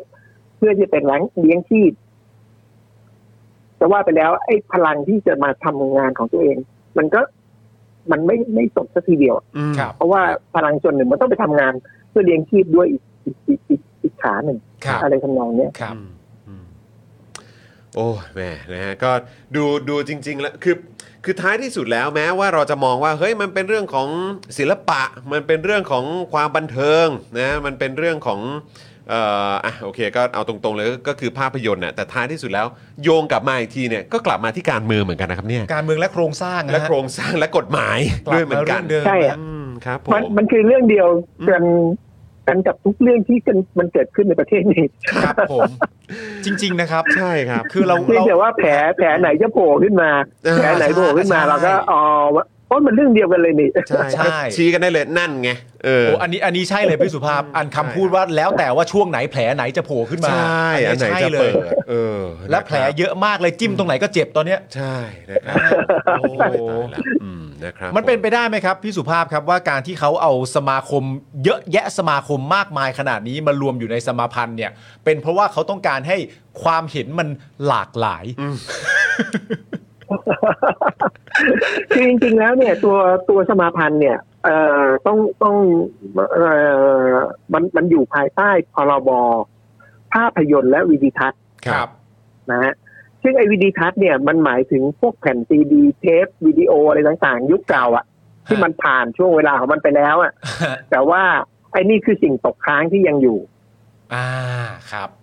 ส่วนเกมเนี่ย ก็เพราะว่าไอ้ไอ้ตอนตอนสมัยก่อนเกมมันต้องโหลดด้วยด้วยด้วยแผ่นใช่ไหมฮะ ครับ มันก็เลยว่ามาอยู่ในไอ้พรบนี้ อืม ทีนี้จริง ๆ ตอนเนี้ยทางทางกระทรวงวัฒนธรรมเนี่ย ก็ได้ ครับ มีการพยายามที่จะแก้พรบอยู่ ครับ นะฮะแต่ก็อยู่บนเรื่องที่เอ่ออยู่ในชื่อพรบที่ว่าพระราชบัญญัติภาพยนตร์และเกม แต่สำหรับที่เราคิดว่าเราอยากเอ่อจะนำเสนอแล้วก็คนในอุตสาหกรรมอยากจะผลักดันกันขึ้นมาเนี่ย ก็เราอยากจะเสนอพรบภาพยนตร์อย่างเดียว อืม ไม่ต้องมามี แยก เกมไม่ต้องมามี คบ อะไร ครับ เพราะว่าธรรมชาติมันคนละอย่างกัน อืม คุณเรามาอยู่ด้วยกันเนี่ย มันก็จะมันก็จะกึกกึกกักกักอยู่อย่างเงี้ยมันมันทำอะไรได้ไม่เต็มที่ ครับ อ่า ผม อ่า อืม อ่า ครับ โ โอ้นะฮะโอ้โหนี่คือคือรู้สึกเอ่อดีใจมาก ๆ ที่ได้คุยกับกับทางพี่สุภาพเลยเพราะว่าโอ้โหอธิบายแต่ละอย่างนี่ก็เห็น ใช่ ภาพ ใช่ ชัดเจน ใช่ มาก คือดีแล้วครับ ครับ ที่ที่เราแบบว่าโอ้โหตัดสินใจว่าเฮ้ยเราโทรหาพี่สุภาพเถอะ ใช่ เพราะว่าถ้าเกิดว่าเรามาคุยกันเองเนี่ย เราจะเราเราจะไปลงลึกได้ได้ไม่ถึงขนาดนี้นะ ใช่คือถ้าเราคุยกันเองเราก็แสดงความคิดเห็นได้ ใช่ ต่อสิ่งที่เกิดขึ้น อืมอืม แต่ว่าเราก็จะไม่รู้ข้อมูลข้างในว่าอ่ะ อืม ระบบการทำงานข้างใน ระบบเอ่อคนดูระบบสมาพันธ์อะไร กฎหมา ต่ายงๆกันา อะไร กฎหมาต่างยๆอีกเออ เอ่อการช่วยหรือการรับรองของทางภาครัฐที่เข้ามามีส่วนเกี่ยวข้อง ทั้งการช่วยเหลือและการควบคุมเนี่ยมันเป็นอย่างไรกันบ้าง อืม ก็ต้องขอบคุณพี่สุภาพมากๆครับผม ครับ ครับ นะฮะ ครับยินดีครับ วันนี้ ครับ คือ 23 นาทีที่เราคุยกันนะค ครั รับ บ ยังได้ขนาดนี้ ครับ หวังเป็นอย่างยิ่งนะครับ ว่าเราจะมีโอกาสได้คุยกันแบบยาวๆมากกว่านี้นะครับ จะได้ลงลึกนะครับถึงเรื่องราวต่างๆ ในแวดวงภาพยนตร์ไทยได้อีกนะครับ ครับผม นะครับยัง ข ไง อขอให้ครั้งหน้าเป็นการคุยแล้วมองเห็นโอกาส ครับผมใช่ครับใช่ครับ อันนี้สำคัญครับนะฮะเราเราเราเราต้องเราต้องต่อยอดเขาเราต้องต้องเติมเชื้อไฟให้เห็นถึงโอกาสเห็นความหวังกันบ้าง ครับผม เออนะครับ ครับ ผม ก็เหมือนที่ ใช่ พี่สุภาพ ใช่ พูดนะฮะแล้วแต่ว่าช่วงไหนแผลไหนจะโผล่ขึ้นมาตอนนี้แผลนี้โผล่ขึ้นมาเราก็ซัดแผลนี้กันก่อน ครับผมนะฮะ โอเค เอาละครับ วันนี้ขอบคุณพี่สุภาพมาก ๆ เลยนะครับ ครับ ขอบ ยิน พระ ดี คุณครับ ค พี่ครับครับรับผมขอบพ ครั ระ บ คุณ สวัสดี ค ครั รับ สวัสดีครับผมนะฮะเอาละครับ แหม่ได้คุยกับพี่สุภาพนี่คือเราตัดสินใจถูกชัดเจนมากๆ ชัดเจน แล้วจริงๆพ่อหมอเนี่ยไปด็อกคลับบ่อย อ่าน นะครับผมอ่ะซื้อตั๋วหลายรอบมากแต่ยังไม่ได้ไปดู อืม หลายเรื่องเลยเออพอดีติดภารกิจติดธุระแล้วก็เนี่ยเรื่องเรื่องเอ่อดูแลลูกๆด้วย อยากจะไปแล้วอยากให้คุณผู้ชมไปเอ่อสนับสนุนนะครับแล้วก็ไปเยี่ยมเยียนได้กับด็อกคลับแอนด์พับนั่นเองนะครั ครับผม นะ อยา รับรอกให้งว่า ไป ไป นี่คุณจะต้องประทับใจแล้ว ผมการันตีเลยว่าเร็วๆนี้ผมจะต้องไปที่นั่นให้ได้อย่างแน่นอนนะครับนะฮะก็พ่อหมอไปแล้วก็โอ้โหชอบมาแบบ พี่ไปอันนี้มานะ เออ หรือแบบว่าโอ้โหมันเจ๋งมากอย่างเงี้ยโอ้โหแล้วก็โอ้ยอยากไปเออเผื่อจะได้เจอพี่สุภาพแล้วก็เจอพี่ธิดาด้วยนะครับ ครับ นะ ผม ฮะ แต่มันเป็นเรื่องที่น่าดีใจมากนะฮะ ครั ที่ บ เอ่อนักแสดง ครับ แล้วก็ผู้กำกับ ออกมาเคลื่อนไหว ออกมาเคลื่อนไหวกับ ใช่ ประเด็นนี้ เพราะว่ามัน มันไม่ใช่แค่ขยับนะ ใช่ครับมันไม่ใช่แค่ขยับ อันนี้มันเป็นเรื่องกฎเกณฑ์แต่ว่าถ้าเกิดว่าเราย้อนเราย้อนกลับไปในแง่ของการมองเวลาเรามองเรื่องเกี่ยวกับศิลปะในการวาดรูปอะ อืม ที่เราเห็นปัญหาเกิดขึ้นที่แบบว่านักศึกษาที่มชวาดรูป แล้วก็เข้าใช้สถานที่ไม่ได้มาโดนลื้อออกไปทะเลาะกับใครต่อใครนั่นนู่นนี่ในมหาวิทยาลัยอะ อืม เราก็มีความรู้สึกว่า เราอยากให้เหตุการณ์นี้เป็นเหตุการณ์ที่คนทำงานศิลปะ เอาเฉพาะตรงในแขนงก็ได้ว่าศิลปะทางการวาดรูปเนี่ย อืม ออกมาช่วยกันส่งเสียง อืม ในประเด็นนี้เพราะคุณประกอบอาชีพนั้นอยู่ อืม และคุณมีความรู้สึกว่าคุณก็ต้องรักษา เขาเรียกว่าอะไร รักษาความงดงามของอาชีพคุณไว้อะนึกออกปะ ใช่ใช่ใช่ใช่ แม้มันจะเป็นประเด็นที่เกี่ยวกับเรื่องการเมืองหรือไม่การเมืองก็ตาม แต่คุณต้องรักษาเสรีภาพของอา แก่ ชี น พคุณ นะเนาะ ไว้อะแก่นไว้ เนาะ อะ นะครับเพราะว่าก็คือเราก็เห็นกรณีของเอ่ออย่างนักศึกเอ่อนิสิตจุฬาใช่ไหมครับที่ทำงานศิลปะ เออ นะครับที่ไป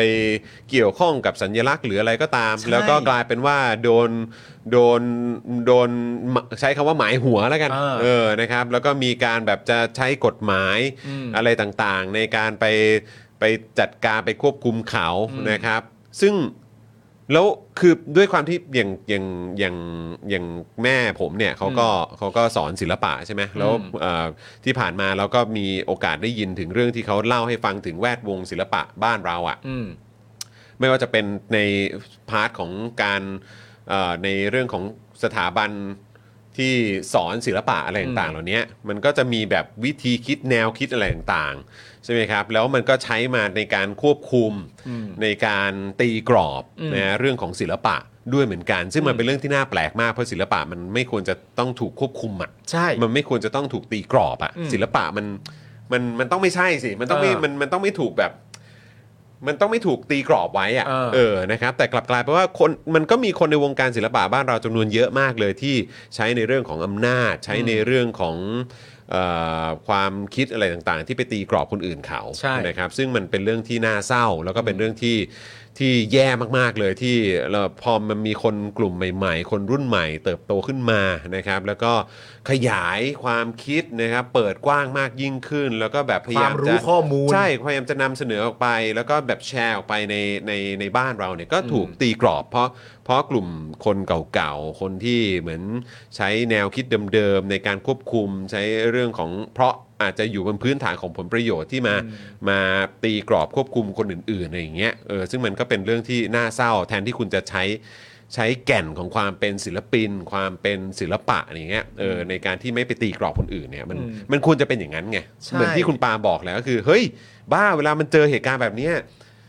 คนในแวดวงมันต้องช่วยกันออกมาปกป้องสิวะ เออ เออช่วยกันแบบออกมาสนับสนุนสิให้มันมีการเปิดกว้างให้มันมีเสรีภาพ อืม แล้วก็สนับสนุนความคิดสร้างสารรค์อะไรต่างๆ ด้วย ไม่ใช่มา เออ มาคอยตีกรอบกันในแทบจะทุกมิติอะ ใช่ แต่มันก็ นะครับ ต้องยอมรับในการเห็นกันนะครับ ถ้าถ้าสมมติว่าเรื่องนี้มันถูกขยับขยายไปในบริบทที่เก่งกว่า เพราะณตอนนี้เนี่ยมันก็เป็นเรื่องที่โดยตรงซึ่งถูกต้องแล้วนะครับ ครับ เป็นเรื่องโดยตรงที่เกี่ยวข้องกับคุณ และคุณมีความรู้สึกว่าสิ่งที่เกิดขึ้นเหล่าเนี้ยมันไม่ยุติธรรม ซึ่งถ้าคุณรักที่จะอยู่ในวงการนี้จริง ๆ อ่ะ อืม ความไม่ยุติธรรมอ่ะ อืม มันมีผลกระทบต่อการพัฒนา อืม แน่นอน อืม อะไรที่ไม่ยุติธรรมอะไรที่มันไม่แฟร์เนี่ย มันมีผลกระทบต่อการที่เราจะพัฒนาอะไรสักอย่างหนึ่งแน่ ๆ ยังไงก็ต้องเป็นอย่างนั้น เพราะฉะนั้นก็ต้องออกมาช่วยกันส่งเสียง แต่ว่ามาถ้ามันอยู่ในภาคหรือบริบทที่ใหญ่ขึ้น เช่น ภาคบริบทที่เป็นของประเทศเราเลยเนี่ย ไม่ใช่แค่วงการใดวงการหนึ่ง แต่เป็นประเทศเราเลยเนี่ย อะไรที่มันไม่ยุติธรรมเนี่ย มันก็มีผลต่อการพัฒนาเช่นเดียวกันนะฮะ ใช่ครับ ก็ต้อง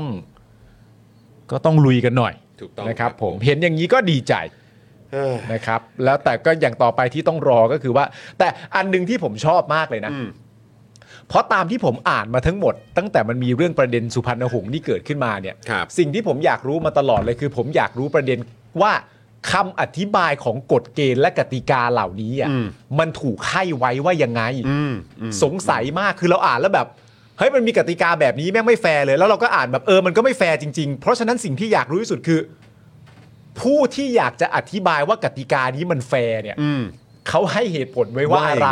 อืม มันสำคัญมากแล้วก็รู้จากพี่สุภาพก็คือว่า แม่มันมีบางทีนะครับ ประกาศงานเอ่อภาพยนตร์ยอดเยี่ยมแล้ว แม่ประชาชนไม่รู้จักเลยครับว่าคือหนังเรื่องอะไรแบบโอ้โหเรื่องใหญ่มากเลยดิ นะครับ โอ้โหเรื่องใหญ่เลยดิ มันแปลกเนาะ แปลกฮะ แปลกจริง ๆ เนาะ แต่การแก้ไขนี่ย้อนกลับมาประเด็นเดิม ไม่ว่าจะเป็นบริบทไหนก็ตาม แต่การแก้ไขปัญหาที่มันผิดขั้นผิดตอนหรือทำมาจากมุมที่ผิดอ่ะ ครับ มันก็จะยิ่งเละครับ ครับถูกต้อง มีความ รับ รู้สึกว่าหนังไม่แมส จึงออกกฎกติกามากีดกันเขาออกไป แล้วเอาเฉพาะอันที่แมสขึ้นมา มัน มั ฟั น ง จะ แปลก มองยังไง ม มันก็ไม่ได้ ัน ฮะ มันแปลกประหลาดจริงๆอะค ครั รับ บ เออนะฮะอ่ะโอเค คุณผู้ชม เมื่อกี้เห็นมีหลายท่านบอกว่าเฮ้ยทำไมดูไม่ได้ทำไมดูไม่ได้ แต่นี่ก็กดดูอยู่นะครับ ผมลอง นะฮะ เสีย ก็ดูได้อยู่นะคุณผู้ชมนะครับอ่ะยังไง ฝากคุณผู้ชมกดไลค์กดแชร์กันหน่อยนะครับช่วยกันกดไลค์กดแชร์หน่อยนะครับนะฮะจะได้เอ่อถ้าเกิดว่าเจอปัญหาอะไรขึ้นมาก็จะได้เหมือนแบบช่วยกันหาทางแก้กันได้นะครับนะฮะ กดเข้าไป แล้วให้คนเข้าถึงกันหน่อยนะครับ ฝากคุณผู้ชมช่วยกดแชร์หน่อยนะ อ้อมดูได้ครับ ก็ดูได้เนาะ ดูได้ เอ ดู อ ได้ นะครับ มาละจิบมาละ โอ้จิ๊บ จิบเอ้ย มันเข้าข่าวสุดท้ายแล้วจะมาก็มาเร็วๆควสิะ รับผม นี่คือยังไงพอจะพูดเรื่องทหารแล้วจิบมาเลยเหรอ จิ๊บอยากฟังเรื่องฐานอากาศป่ะเพื่อน จิบอยากฟังเรื่องฐานอากาศใช่ไหม ใช่ ได้เพื่อนได้เพื่อน ได้เพื่อน ะครับ อ๋อจิ๊บจะมาบอกว่ากลัวเราลืมอ่านแล้วคิดว่าจะไม่แฟร์ต่อทหารใช่ไหม เพื่อน ได้เพื่อนได้ ได้กูทำเพื่อมึงได้ โอ้โหโอเคเลยเพื่อนได้เลยได้เลย นี่มึง ค ทำ บ อะไรอยู่แทงสนุกป่ะ โต๊ะเป็นสีขาวป่ะ โต๊ะเป็นสี วันนั้น เออนะฮะโต๊ะโต๊ะเป็นสีขาวนะฮะเออนะครับ มึงดื่มอะไรอยู่อ่ะ ครับผมเออนะฮะอ่ะโอเคคุณผู้ชม งั้นมากันที่ประเด็นของกองทัพอากาศต่อกันหน่อยดีกว่านะครับ กองทัพอากาศเขาน่านฟ้าไทยไม่ให้ใครย่ำยีไม่เล่า อ้าวนี่เห็นไหมมาแล้วเห็นไหมเออนะค คุณ รับ ธนนท์บอกอ้าวพี่จิ๊บมาอีกแล้ว ครับ ถูกต้องคุณธนาโนนท์ คิดจะมาเข้ามา เออนะครับ คุณ อ่า จูนบอกว่าแอป YouTube ต้องอัปเดตหรือเปล่าคะเออใช่ เออไม่แน่ใจ อย่างที่บอก เหมือนกัน คุณผู้ชมนะครับ ก็ต้องต้องเอ่อเอ่อลองอัปเดตแอปพลิเคชัน YouTube ดูนะครับ หรืออาจจะต้องอัปเดตแอปพลิเคชันของเอ่อตัว OS ดูนะครับนะว่าใช้เอ่อ iOS หรือว่าใช้ Android ก็ลองกันดูนะครับนะฮะ คือจิ๊บถ้าเกิดมันรู้มันจะดีใจไหม เออว่า ว่าแบบว่าผมกับคุณทำให้สิ่งนี้มันเกิดขึ้นอ่ะ คือ พอสัญญาณการขโมยบ้านคุณดัง เออ อะ่ะคือตัวมันตายไปแล้ว เออ ถูกปะ เออเออ แต่พอสัญญาณการขโมยบ้านคุณดัง เออ อะ่ะแล้วทุกคนในแชทสามารถพิมพ์เข้ามาได้ว่าคุณจิ๊บสวัสดีค่ะ มันรู้มันคงดีใจ มัน นะ ก็เป็นอะไรที่งดงามนะคุณผู้ชม เออ นะครับ ครับ งั้นแบบนี้กูไม่ควรแก้ไหม กูไม่ควรให้ช่างมาดูไหมเออ หรืออย่างน้อยก็ เ เออถ้าเกิดจะลั่นเนี่ย ขอช่วยลั่นได้เฉพาะเวลาที่เราจัดรายการนะเพราะถ้าลั่นตอนกลางคืนนอนๆอยู่เนี่ยโอ้โหเสียงดัง ไม่แต่คุณ เออ ควรให้ช่างมาแก้ ใช่ฮะ พอช่างมาแก้เสร็จเรียบร้อย ครับ ถ้ามันยังเกิดดังขึ้นมาจะได้รู้มันมาจริง อ๋อ ไง ฟันธงเลย ฟันธง ฟันธงเลยครับนะฮะมีคนมาเยี่ยมเยียน ครับผม นะครับอ่ะคุณผู้ชมครับเอ่อเมื่อวานนี้นะครับไทอาร์มฟอสเนี่ยเขาโพสต์นะ อันนี้คือผมไปพวกเราไปทราบข่าวมาจากไทอาร์มฟอส ผมบิ๊กแฟนไงฮะ แล้วเริ่มต้นเนี่ยจริง ๆ คือคนที่ทักมาก่อนเนี่ยก็คือพ่อหมอ ครับ เออ นะครับพ่อหมอเนี่ยก็เอ่ออัปเดตเข้ามาในกรุ๊ปบอกว่า เฮ้ย เห็นข่าวนี้หรือยัง ฮะ ไอ้เราก็แบบว่าเออ คือเราก็ตามอยู่นะ แต่ว่า ใช่ ไอ้เราไม่ทันได้เห็นโพสต์นี้นะครับ พ่อหมอก็บอก เฮ้ย เห็นข่าวนี้หรือยัง เราเราต้องพูดหน่อยไหม ใช่ เออ นะครับ นะ ก็คือประเด็นที่ไทอัมฟอสเนี่ยเขาโพสต์นะครับว่าทำหน้าที่แล้ว โอ้โห ดูสิ ทำหน้าที่แล้วนะ ทำหน้าที่แล้วกองทัพอากาศไทยส่ง F16 บินสกัดและลาดตระเวนป้องกันมิก 29 ของเมียนมาล้ำแดน เออฮะ โดยระบุว่าช่วงนี้มีเหตุการณ์ที่ทหารพม่าเข้าโจมตีกลุ่มชาติพันธุ์อีกครั้ง โดยมีการใช้อากาศยานเข้าสนับสนุนการปฏิบัติการเช่นเดิม โดยกองทัพอากาศเมียนมาส่งเครื่องบินขับไล่มิก 29 เข้าปฏิบัติการเช่นเดิมนะครับ ครับ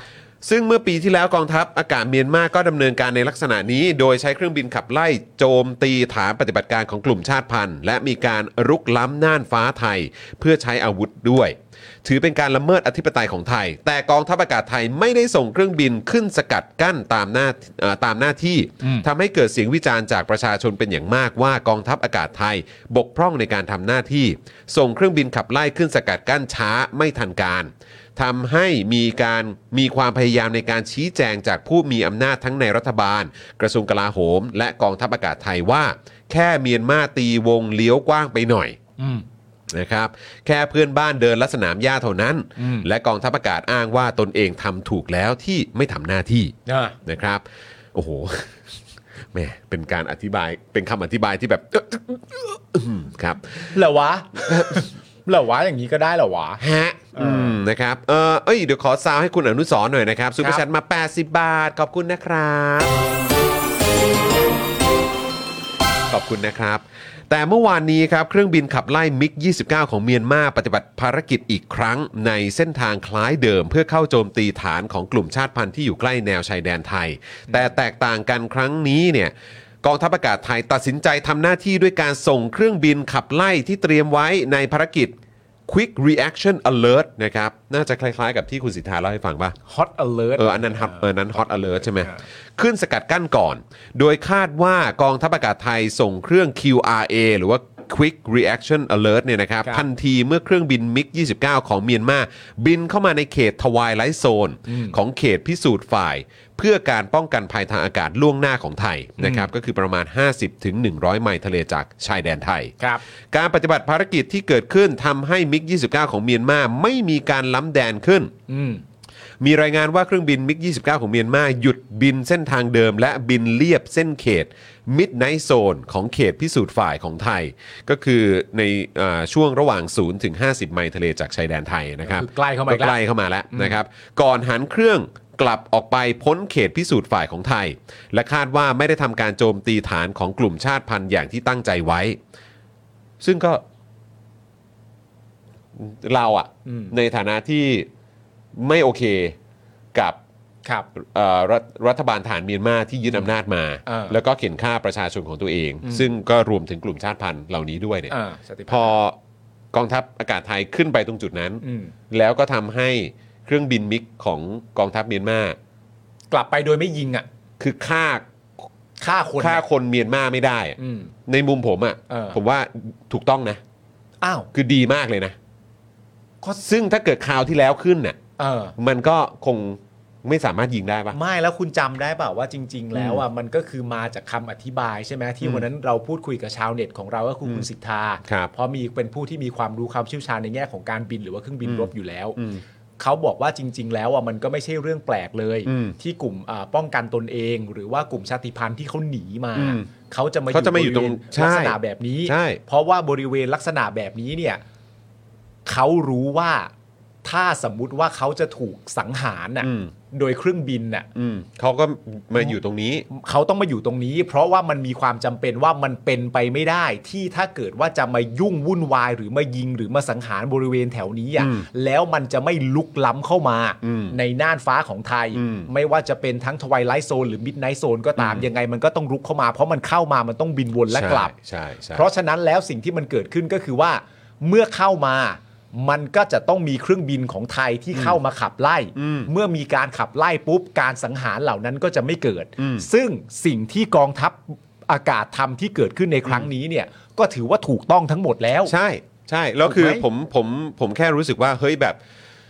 ดีใจที่ชาติพันธุ์เขาอ่ะคือคนเมียนมาที่เขาหลบหนีการเข็นฆ่าเนี่ย ใช่ เขาไม่โดนจรวดจากมิกอ่ะ ถูกต้อง มามาฆ่าเขาอีกที และที่ไม่โดนเนี่ย ถ้าตามข้อมูลเหล่านี้ก็คือว่าไม่โดนเนื่องจากประเทศไทยตัดสินใจทำตามกฎกติกาที่ควรจะทำนะ ใช่ ใช่ แล้วพอคุณทำสิ่งนี้ขึ้นมา ปืนจากปืนหรือขีปนาวุธอะไรต่างๆนานาจากเครื่องบินของพม่า ที่ก็ดูมีความต้องการชัดเจนอยู่แล้วว่าจะทำอะไรอะ่ะ ฆ่าคนใน เขา ประเทศตัวเองอ่ะ ฆ่าคนในประเทศตัวเองเขาจึงทำอันนั้นไม่ได้อะ่ะ อืม คุณ นะรับ ต้องภูมิใจนะ เออ ที่คุณช่วยสกัดกั้นการเข็นฆ่า เออ จากการทำหน้าหน้าที่ของคุณที่คุณควรจะต้องทำอะนะ ไม่เป็นไร อยู่แล้วอะนะเออนะ ไม่ ค เป็นไร รับ แต่ ใช่ คุณควรจะภูมิใจนะ ใช่ อืมนะครับ นะครับ คือจริง ๆ คุณผู้ชมเพราะตอนนี้ในเมียนมาก็คือรถแมพก็คล้ายๆเมืองไทยอะครับ อืม นะฮะก็คือเนี่ยเพิ่งยุบพักขององซานซูจีไป อืม เพิ่งยุบพักไป ใช่ นะครับก็เอาทุกทางครับ แล้วก็บอก โอ้ยเราจะกลับสู่ความเป็นประชาธิปไตยแบบถุยเถอะ เพิ่งอยู่ เออ ภาคซาอุจีทุกคนก็แบบ อ๋ออจริงปะเนี่ย ค่ะ เอออื มนะครับ คาดว่าไม่ได้ทำการโจมตีฐานของกลุ่มชาติพันธุ์อย่างที่ตั้งใจไว้ หลังจากภารกิจ QRA เครื่องบินของกองทัพอากาศไทย จึงเปลี่ยนไปทำภารกิจลาดตระเวนติดอาวุธแทนนะครับ เพื่อแสดงตนและคุมสถานการณ์ต่อไปจนจบภารกิจและกลับลงมายังฐานบินของตนที่กองบิน 4 ตาคลีนั่นเองนะครับ ต่อไปนี้นะครับก็คือความเห็นของไทยอัมฟอสนะครับนะฮะ เอ่อเขาบอกว่าไม่ว่านายกรัฐมนตรีกระทรวงกลาโหมไปจนถึงกองทัพอากาศไทยจะพยายามชี้แจงหรืออธิบายอย่างไร หรือจะส่ง I.O. หรือมีแฟนคลับที่ปกป้องกองทัพอากาศแบบไม่ลืมหูลืมตาให้ แต่ทั้งหมดมันก็ชัดเจนว่ากรณีมิก 29 ล้ำแดนเมื่อปีที่แล้ว คือความประมาทและความผิดพลาดในการปฏิบัติหน้าที่ของกองทัพอากาศ ทั้งที่ทุกเงื่อนไขระบุชัดว่ากองทัพอากาศต้องส่งเครื่อง QRA ขึ้นบิน แต่ก็ไม่ยอมปฏิบัติ โดยไม่ทราบว่าเป็นความบกพร่องของการทำหน้าที่หรือถูกกดดันมาจากที่ไหนนะฮะนี่คือความเห็นของไทยอัมฟอสครับซึ่งก็คมมากนะครับ นะฮะแม้กองทัพอากาศจะพยายามชี้แจงและยกเหตุผลล้าน 8 มาบอกว่าตนเองทำถูกแล้ว แต่กระแสของประชาชนส่วนใหญ่ก็ไม่เป็นไปอย่างที่กองทัพอากาศต้องการ เพราะมันชัดเจนว่ากองทัพอากาศบกพร่องในการปฏิบัติหน้าที่จริง ๆ แม้กองทัพอากาศจะไม่ยอมรับตามวัฒนธรรมของราชการไทยที่เอ่อไม่ค่อยจะยอมรับผิดก็ตาม เจ็บชิบหาย เนี่ยสื่อที่เกี่ยวความมั่นคง สื่อที่เกี่ยวกองทัพอ่ะทำมันควรจะเป็นแบบนี้ ไม่ใช่ว่าบิ๊กนั่นบิ๊กนี่อย่างนั้นอย่างนี้ เออครับผม วันนี้บิ๊กนี่ได้ตอบคำถามเรื่องพ่นกำแพงวัด อืม เนี่ย นะครับอ่ะฟังต่อ อ่ะ ทางทางฟอสเขาแสดงความเห็นว่า แต่ครั้งนี้กองทัพอากาศปฏิบัติได้ถูกต้องและเป็นไปตามขั้นตอนตามหลักสากล คือเมื่อเครื่องบินของต่างชาติบินเข้ามาในเขตทวายไลท์โซนที่อยู่ห่าง 50-100 ไมล์ทะเลจากเขตแดนของไทย กองทัพอากาศก็ส่งเครื่องบิน QRA เป็น F16 จากฝูงบิน 403 ขึ้นสกัดกั้น การสกัดกั้นก็เป็นเพียงการบินแสดงตนและแจ้งเตือนเท่านั้น ไม่ใช่ต้องบินขึ้นไปแล้วยิงเลย เมื่อเครื่องบินมิก 29 รับทราบก็ยับยั้งการปฏิบัติจนไม่มีการล้ำแดนและไม่เกิดเหตุการณ์ใด ๆ ขึ้น นี่ไงนะครับไม่ได้บอกว่าต้องขึ้นไปแล้วก็ต้องยิงกันเลยนี่ ก็เหมือนที่เราคุยอะเนาะ เออ เออใช่ไหมฮะ บอกว่าโอ้ยเขาแค่บินล้ำเข้ามาเราต้องยิงกันเลยเหรอเอาก็มึงก็ขึ้นไปสกัดกั้นเฉยๆไง ก็เนี่ยก็อย่าง ก็ นั้น นี่ไงก็มันก็ทำได้แล้วไง เออ นี่เป็นเรื่องปกติที่ควรต้องทำ ซึ่งครั้งนี้กองทัพอากาศทำ ดังนั้นในเมื่อครั้งที่เอ่อดังดังนั้นในเมื่อครั้งที่แล้วไทยอาร์มฟอสตำหนิกองทัพอากาศที่ไม่ทำหน้าที่หรือทำหน้าที่ช้า ครั้งนี้เราก็ต้องมาชื่นชมกองทัพอากาศที่ทำหน้าที่ และทำหน้าที่ได้รวดเร็ว ตามขั้นตอนและตามหลักสากล ซึ่งในอีกด้านก็เป็นเครื่องยืนยันได้ว่าระบบป้องกันภัยทางอากาศของกองทัพอากาศไทยยังทำงานได้ดี ไม่ได้เสีย และให้กำลังใจเจ้าหน้าที่ควบคุมการปฏิบัติการทางอากาศของกองทัพไทยที่ดำเนินการถูกต้อง ต้องตามขั้นตอน ทันเวลาเป็นไปตามหลักสากล ถ้าดำเนินการแบบนี้ไม่มีใครสามารถตำหนิได้ครับ เป๊ะครับ อืม นี่คือเราก็ชื่นชมกองทัพอากาศไทย แต่ก็แต่ละเหตุการณ์แต่ละเหตุ แต่ การณ์ ละเหตุการณ์ ไป นะ แต่ละเหตุการณ์นะ แต่ครั้งนี้ก็ชื่นชมนะ เออ นะครับ และที่มันที่สุดอันนี้ผมชื่นชมด้วยก็คือชื่นชมสื่ออย่างไทยอาร์มฟอสจริง ๆ ใช่ ดังนั้นสุดท้ายก็ต้องขอชื่นชมผู้บัญชาการทหารอากาศท่านปัจจุบันด้วยที่ดูแลการปฏิบัติจนกองทัพอากาศทำหน้าที่ได้ อืม แตกต่างจากในอดีตสมัยผู้บัญชาการทหารอากาศท่านก่อนที่ไม่ปฏิบัติหน้าที่ ไทยอาร์มฟอสคิดว่าถ้ากองทัพอากาศไทยทำหน้าที่ได้แบบนี้ เราก็ไม่ขัดถ้ากองทัพอากาศไทยอยากจะมีเครื่องมือเอาไว้ทำงาน ยิ่งถ้าจะซื้อเครื่องมือที่เหมาะสม ไม่แพงจนเกินไปมาทำงาน เราก็ไม่เห็นเหตุจะขัดขาน อืม เออนะครับ แต่ข้อเสียก็คือกองทัพอากาศไทยไม่ได้ประชาสัมพันธ์ให้ประชาชนทราบ ซึ่งจริง ๆ แล้วสามารถประชาสัมพันธ์ได้ ไม่กระทบต่อความสัมพันธ์หรือความมั่นคงใด ๆ เพราะเป็นการดำเนินการตามหลักสากล อย่างกองทัพอากาศสิงคโปร์ก็จะแจ้งประชาชนทุกครั้งที่มีการทำ QRA แต่ในเมื่อกองทัพอากาศเลือกจะไม่ประชาสัมพันธ์ไทยอัมฟอสก็ยอมรับและขอให้กำลังใจ แต่ก็อยากจะฝากว่า อย่าน้อยใจถ้าพอซื้ออาวุธแล้วประชาชนจะไม่เข้าใจ กล่าวหาว่าซื้อมาทำไมไม่เห็นจะเคยใช้ เพราะประชาชนเขาไม่เคยรับทราบว่ากองทัพอากาศของเขาทำหน้าที่ เนื่องจากกองทัพอากาศไม่ประชาสัมพันธ์ครับ แต่คือจริงๆอันนี้ก็ต้องยอมรับนะครับ ว่าประเด็นการไม่ประชาสัมพันธ์ก็ไม่ใช่ประเด็นเดียวหรอกครับ ครับ นะครับ ถูกต้องครับมันมีมากกว่านั้นอยู่แล้วแหละ มันมีมากกว่านั้นอยู่อีกมากมายนะครับ ใช่ ประเด็นการไม่ประชาสัมพันธ์ก็คงไม่ใช่ประเด็นเดียวอยู่แล้วแต่ถามว่าเข้าใจเพจไทยอัมฟอร์สไหมเข้าใจ เข้าใจ ว่าจะสื่อสารว่าอะไร ใช่ อย่างไรก็ดีครับคุณผู้ชมครับ เราก็มาอยู่ในประเทศนะครับ ที่ต้องเออชื่นชม เวลาที่อาชีพอาชีพหนึ่งอะ ทำหน้าที่ ทำหน้าที่ของ Basic เบสิกที่สุดของตัวเอง Yes ตามกฎระเบียบของตัวเอง แล้วถามว่าทำไมเราต้องมารู้สึกแบบนี้ เพราะปกติมึงไม่ทำไง ใช่ครับ แล้วเพราะว่าประเทศนี้มันไม่เป็นประชาธิปไตยซะด้วย นี่ในความเป็นจริงก็การการต้องมาชื่นชมอะไรแบบนี้ก็นิวโรเหมือนกันนะฮะ อืม เอาจริง ๆ แล้วอะ ใช่ ใช่ แต่ไม่ นิวโร ได้ แล้วครับ ไม่ได้บอกว่าเหตุการณ์นี้ไม่ชื่นชมนะ ครับ การที่ทำให้ชาติชาติพันธุ์ที่อยู่บริเวณนั้นไม่ถูกฆ่าตายอะผมชมอยู่แล้วแหละ ใช่ แล้วก็อธิปไตยของไทยไม่ถูกรุกล้ ถูก อืม ไม่เป็นขี้ปากใคร ำครับ ไม่มีกระสุนไม่มีการบินเข้ามาแล้วก่อให้เกิดเหตุที่ว่า น้องๆนนักเรียนที่อยู่ในบริเวณนั้นต้องวิ่งกันหัวซุกหัวซุน เพราะไม่รู้ใครเข้ามาเข้ามาอย่างไรใครบ้าง เด็กๆ พ่อแม่ต้องมีความกังวลอะไรต่าง ๆ นานาพอทำตามหน้าที่ของตัวเองของตัวเองอะ่ะ ครับ ไม่มีเหตุการณ์เหล่านี้ต้องรับผิดชอบเลย แต่เราต้องชมเรื่องเหล่านี้ ครับ ก็โลอยู่ ครับ จริง คุณธนาโนนใช้คำถูกต้องเลยครับ บาต่ำโคตรๆครับ เราอยู่ในสังคมที่เป็นแบบนี้ครับ บาต่ำโคตรๆเราต้องมาชื่นชมในอะไรที่มันแบบไอสัตว์มึงต้องทำอยู่แล้วอะ เออ นะครับ คือยังไงอ่ะคิดภาพนะ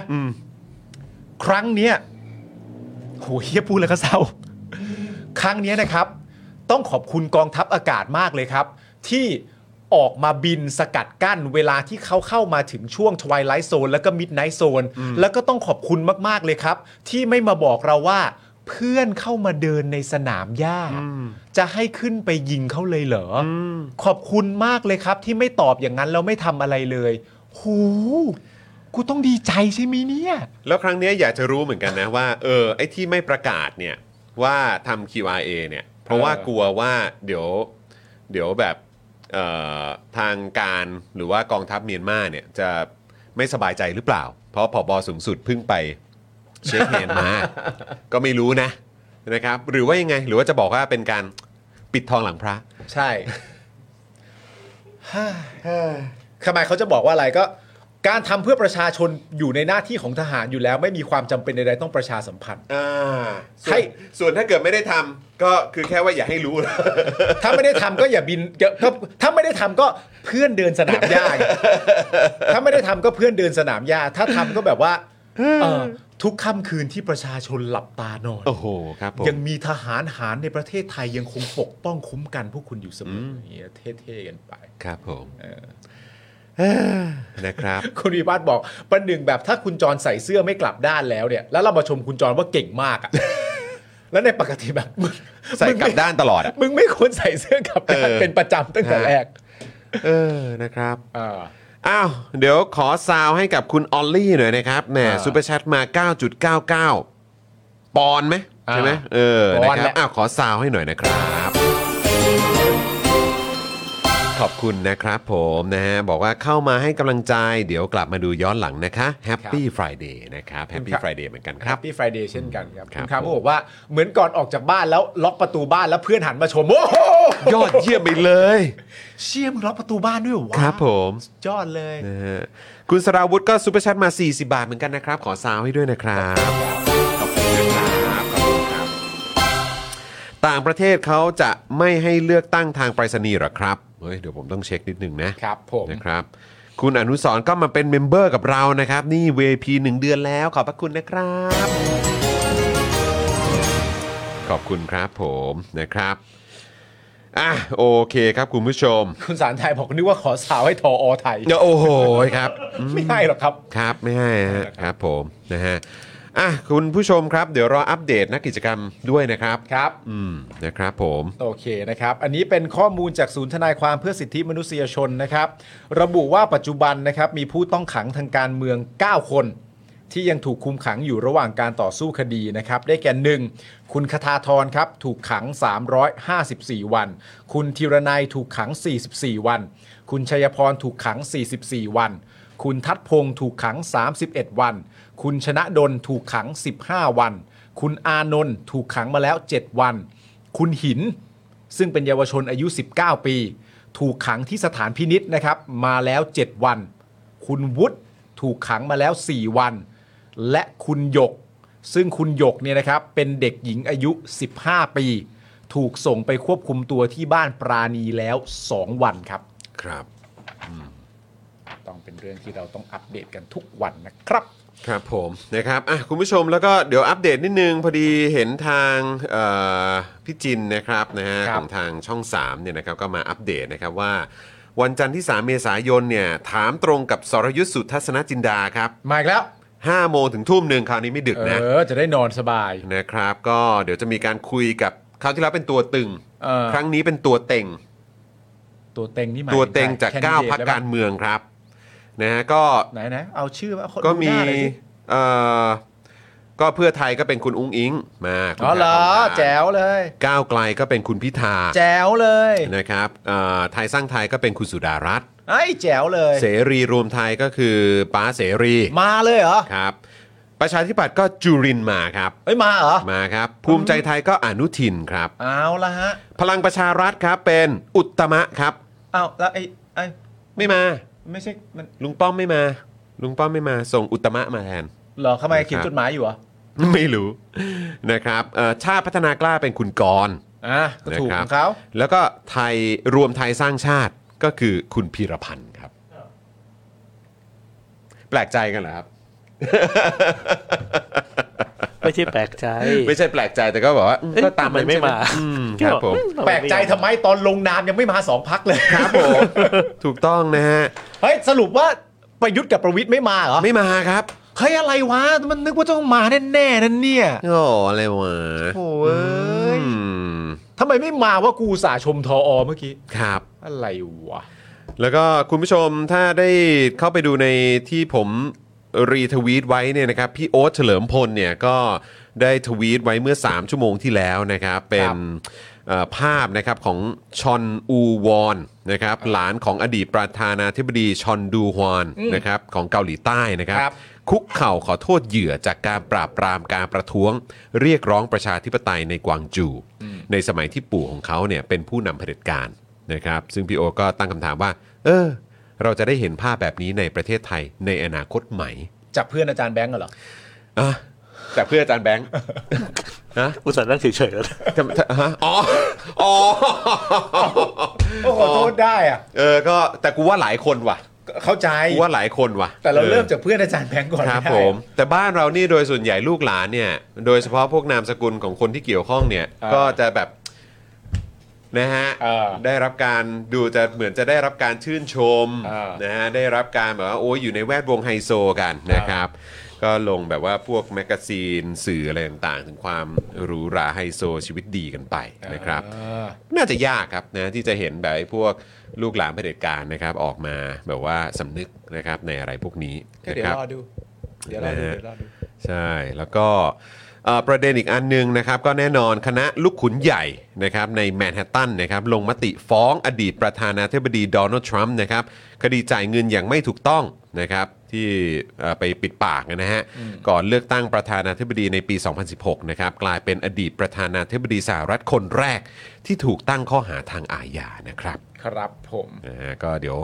ถ้ามีอะไรเพิ่มเติม เดี๋ยวเราก็คงจะมาอัปเดตอีกอย่างแน่นอนนะครับ คุณผู้ชมครับ ครับ นะฮะเอ่อโอเคก็เดี๋ยวดูกันต่อนะครับเอ่อถ้าใครสนใจนะครับนะฮะก็ตอนนี้รู้สึกว่าทางมติชนนะครับเขาก็มีการเอ่อจัดเวทีนะครับมติชนเลือกตั้ง 66 พบกับ 9 นักการเมืองรุ่นใหม่นะครับกับเวทีฟังเสียงนิวเจนบทใหม่ประเทศไทย นะครับก็ลองไปติดตามกันได้นะครับ คนนี้เขาไปนะเข้าใจว่าคนนี้ปะใช่ใช่นี่ปะคนที่เขาปฏิเสธแบบ เหมือนเขาเหมือนเขาเก็บป้ายไปอ่ะ ใช่ปะใช่คนนี้ปะ ไม่ไม่ใช่ ไม่ใช่เหรออ๋อ ไม่ใช่ นึกว่าคือคนนี้อืมนะครับ ไม่ใช่ไม่ใช่ โอ้แต่นี่นี่เขาไปนะคนนี้ไป อ๋อก็ไปสิครับ ก็ไป ไม่แปลกใจก็ไปครับ ครับผม ไปเลยครับ นะครับอ้าวแต่ว่าคุณจิราพรก็ไปนะ คุณพ่อเขาล่ะคุณพ่อเขาไปไหมคนเมื่อกี้ อ๋ อ ไม่น่านะเออคุณจิราพรไปแล้วรู้สึกเวทเวทีนี้น่าจะเป็นคุณไอติมปะที่ไปเหมือนกัน ถ้าเป็นฝั่งก้าวไกลอะนะ มีอะไร นะครับ คุณจิราพรไป คุณจิราพร คุ ไป ณไอติมไป คุณไอติมไป โอเคอันนี้เวทีที่ไหนนะเพื่อน เออตรงไหนอ่ะผมไม่แน่ใจเดี๋ยวก่อนนะอ๋อ ที่ธรรมศาสตร์ท่าประจันทร์ครับ อ๋อที่หลักอยู่แล้วต้องไปต้องไป อ๋อ ไม่ใช่ไม่ใช่คุณพนิดาครับ โทษที อ๋อ คุณ พ พ นิดา นิดาจากก้าวไกลอะไป อ่า นะครับ แต่เหมือนเรื่องเวทีการศึกษาน่าเป็นคุณไอติมมั้งถ้าเกิด อ่ะ จะไม่ผิดนะครับ แต่ว่าทางเอ่อเพื่อไทยน่าจะเป็นคุณคุณจิราพรนะครับ ไปด้วยเหมือนกัน โอเคนะครับ คุณผู้ชมนะฮะอ่ะคุณผู้ชมครับวันนี้ก็หมดเวลาแล้วเนอะ อืม นะครับผมเดี๋ยวเราจะกลับมาเจอกันอีกทีก็เป็นวันจันทร์นะครับ แล้วก็ตอนนี้เริ่มนะเอ่อใกล้เข้ามาทุกทีแล้ว ใช่ นะครับกับเอ่อที่เราจะไปเยี่ยมเยียน ใช่ ในภูมิภาคต่าง ครับ ๆนะครับภูมิภาคต่างๆ ก่อนการเลือกตั้ง อ่า นะครับก็เอ่อพื้นที่แรก เดี๋ยวเราคงจะได้ประกาศกันสัปดาห์หน้ามั้ง เดี๋ยววันจันทร์บอกเลยดีก เดี๋ย ว่า ววันจันทร์น่าจะได้ทราบกันนะครับ นะครับ เดี๋ยวคงได้ติดตามกันนะครับ คุณผู้ชมยังไงก็เดี๋ยวคอยติดตามนะครับ แล้วก็ใครที่อยู่ในพื้นที่ต่างๆนะครับ ใช่ พื้นที่ที่เราจะไปในแต่ละสัปดาห์เนี่ยนะครับ ก็เตรียมตัวมาเจอกันได้ เดี๋ยวเราจะ ใช่ บอกล่วงหน้ากันอยู่แล้วแหละนะคุณผู้ชม ใช่มี นะครับผม เอ่อตกกลางคืนมีร้านไหนเข้ามาบอกกันนะ อ๋อให้แนะนำด้วยใช่ไหมครับ แนะนำด้วยแนะนำด้วย เออนะครับคุณผู้ชมนะครับอ่ะโอเค คุณผู้ชมครับวันนี้หมดเวลาแล้วครับผมขอบคุณคุณผู้ชมมากๆที่ติดตามพวกเรานะครับ มาตั้งแต่ต้นจนจบรายการเลยนะครับ ครับ วันนี้ผมจางวินยูนะครับ คุณปาล์มนะครับ อาจารย์แบงค์มองบนถอนในใจไปพลางๆนะครับ พวกเราสามเอ้ยลืมบอกไปโทษที วันเสาร์อาจารย์แบงค์มี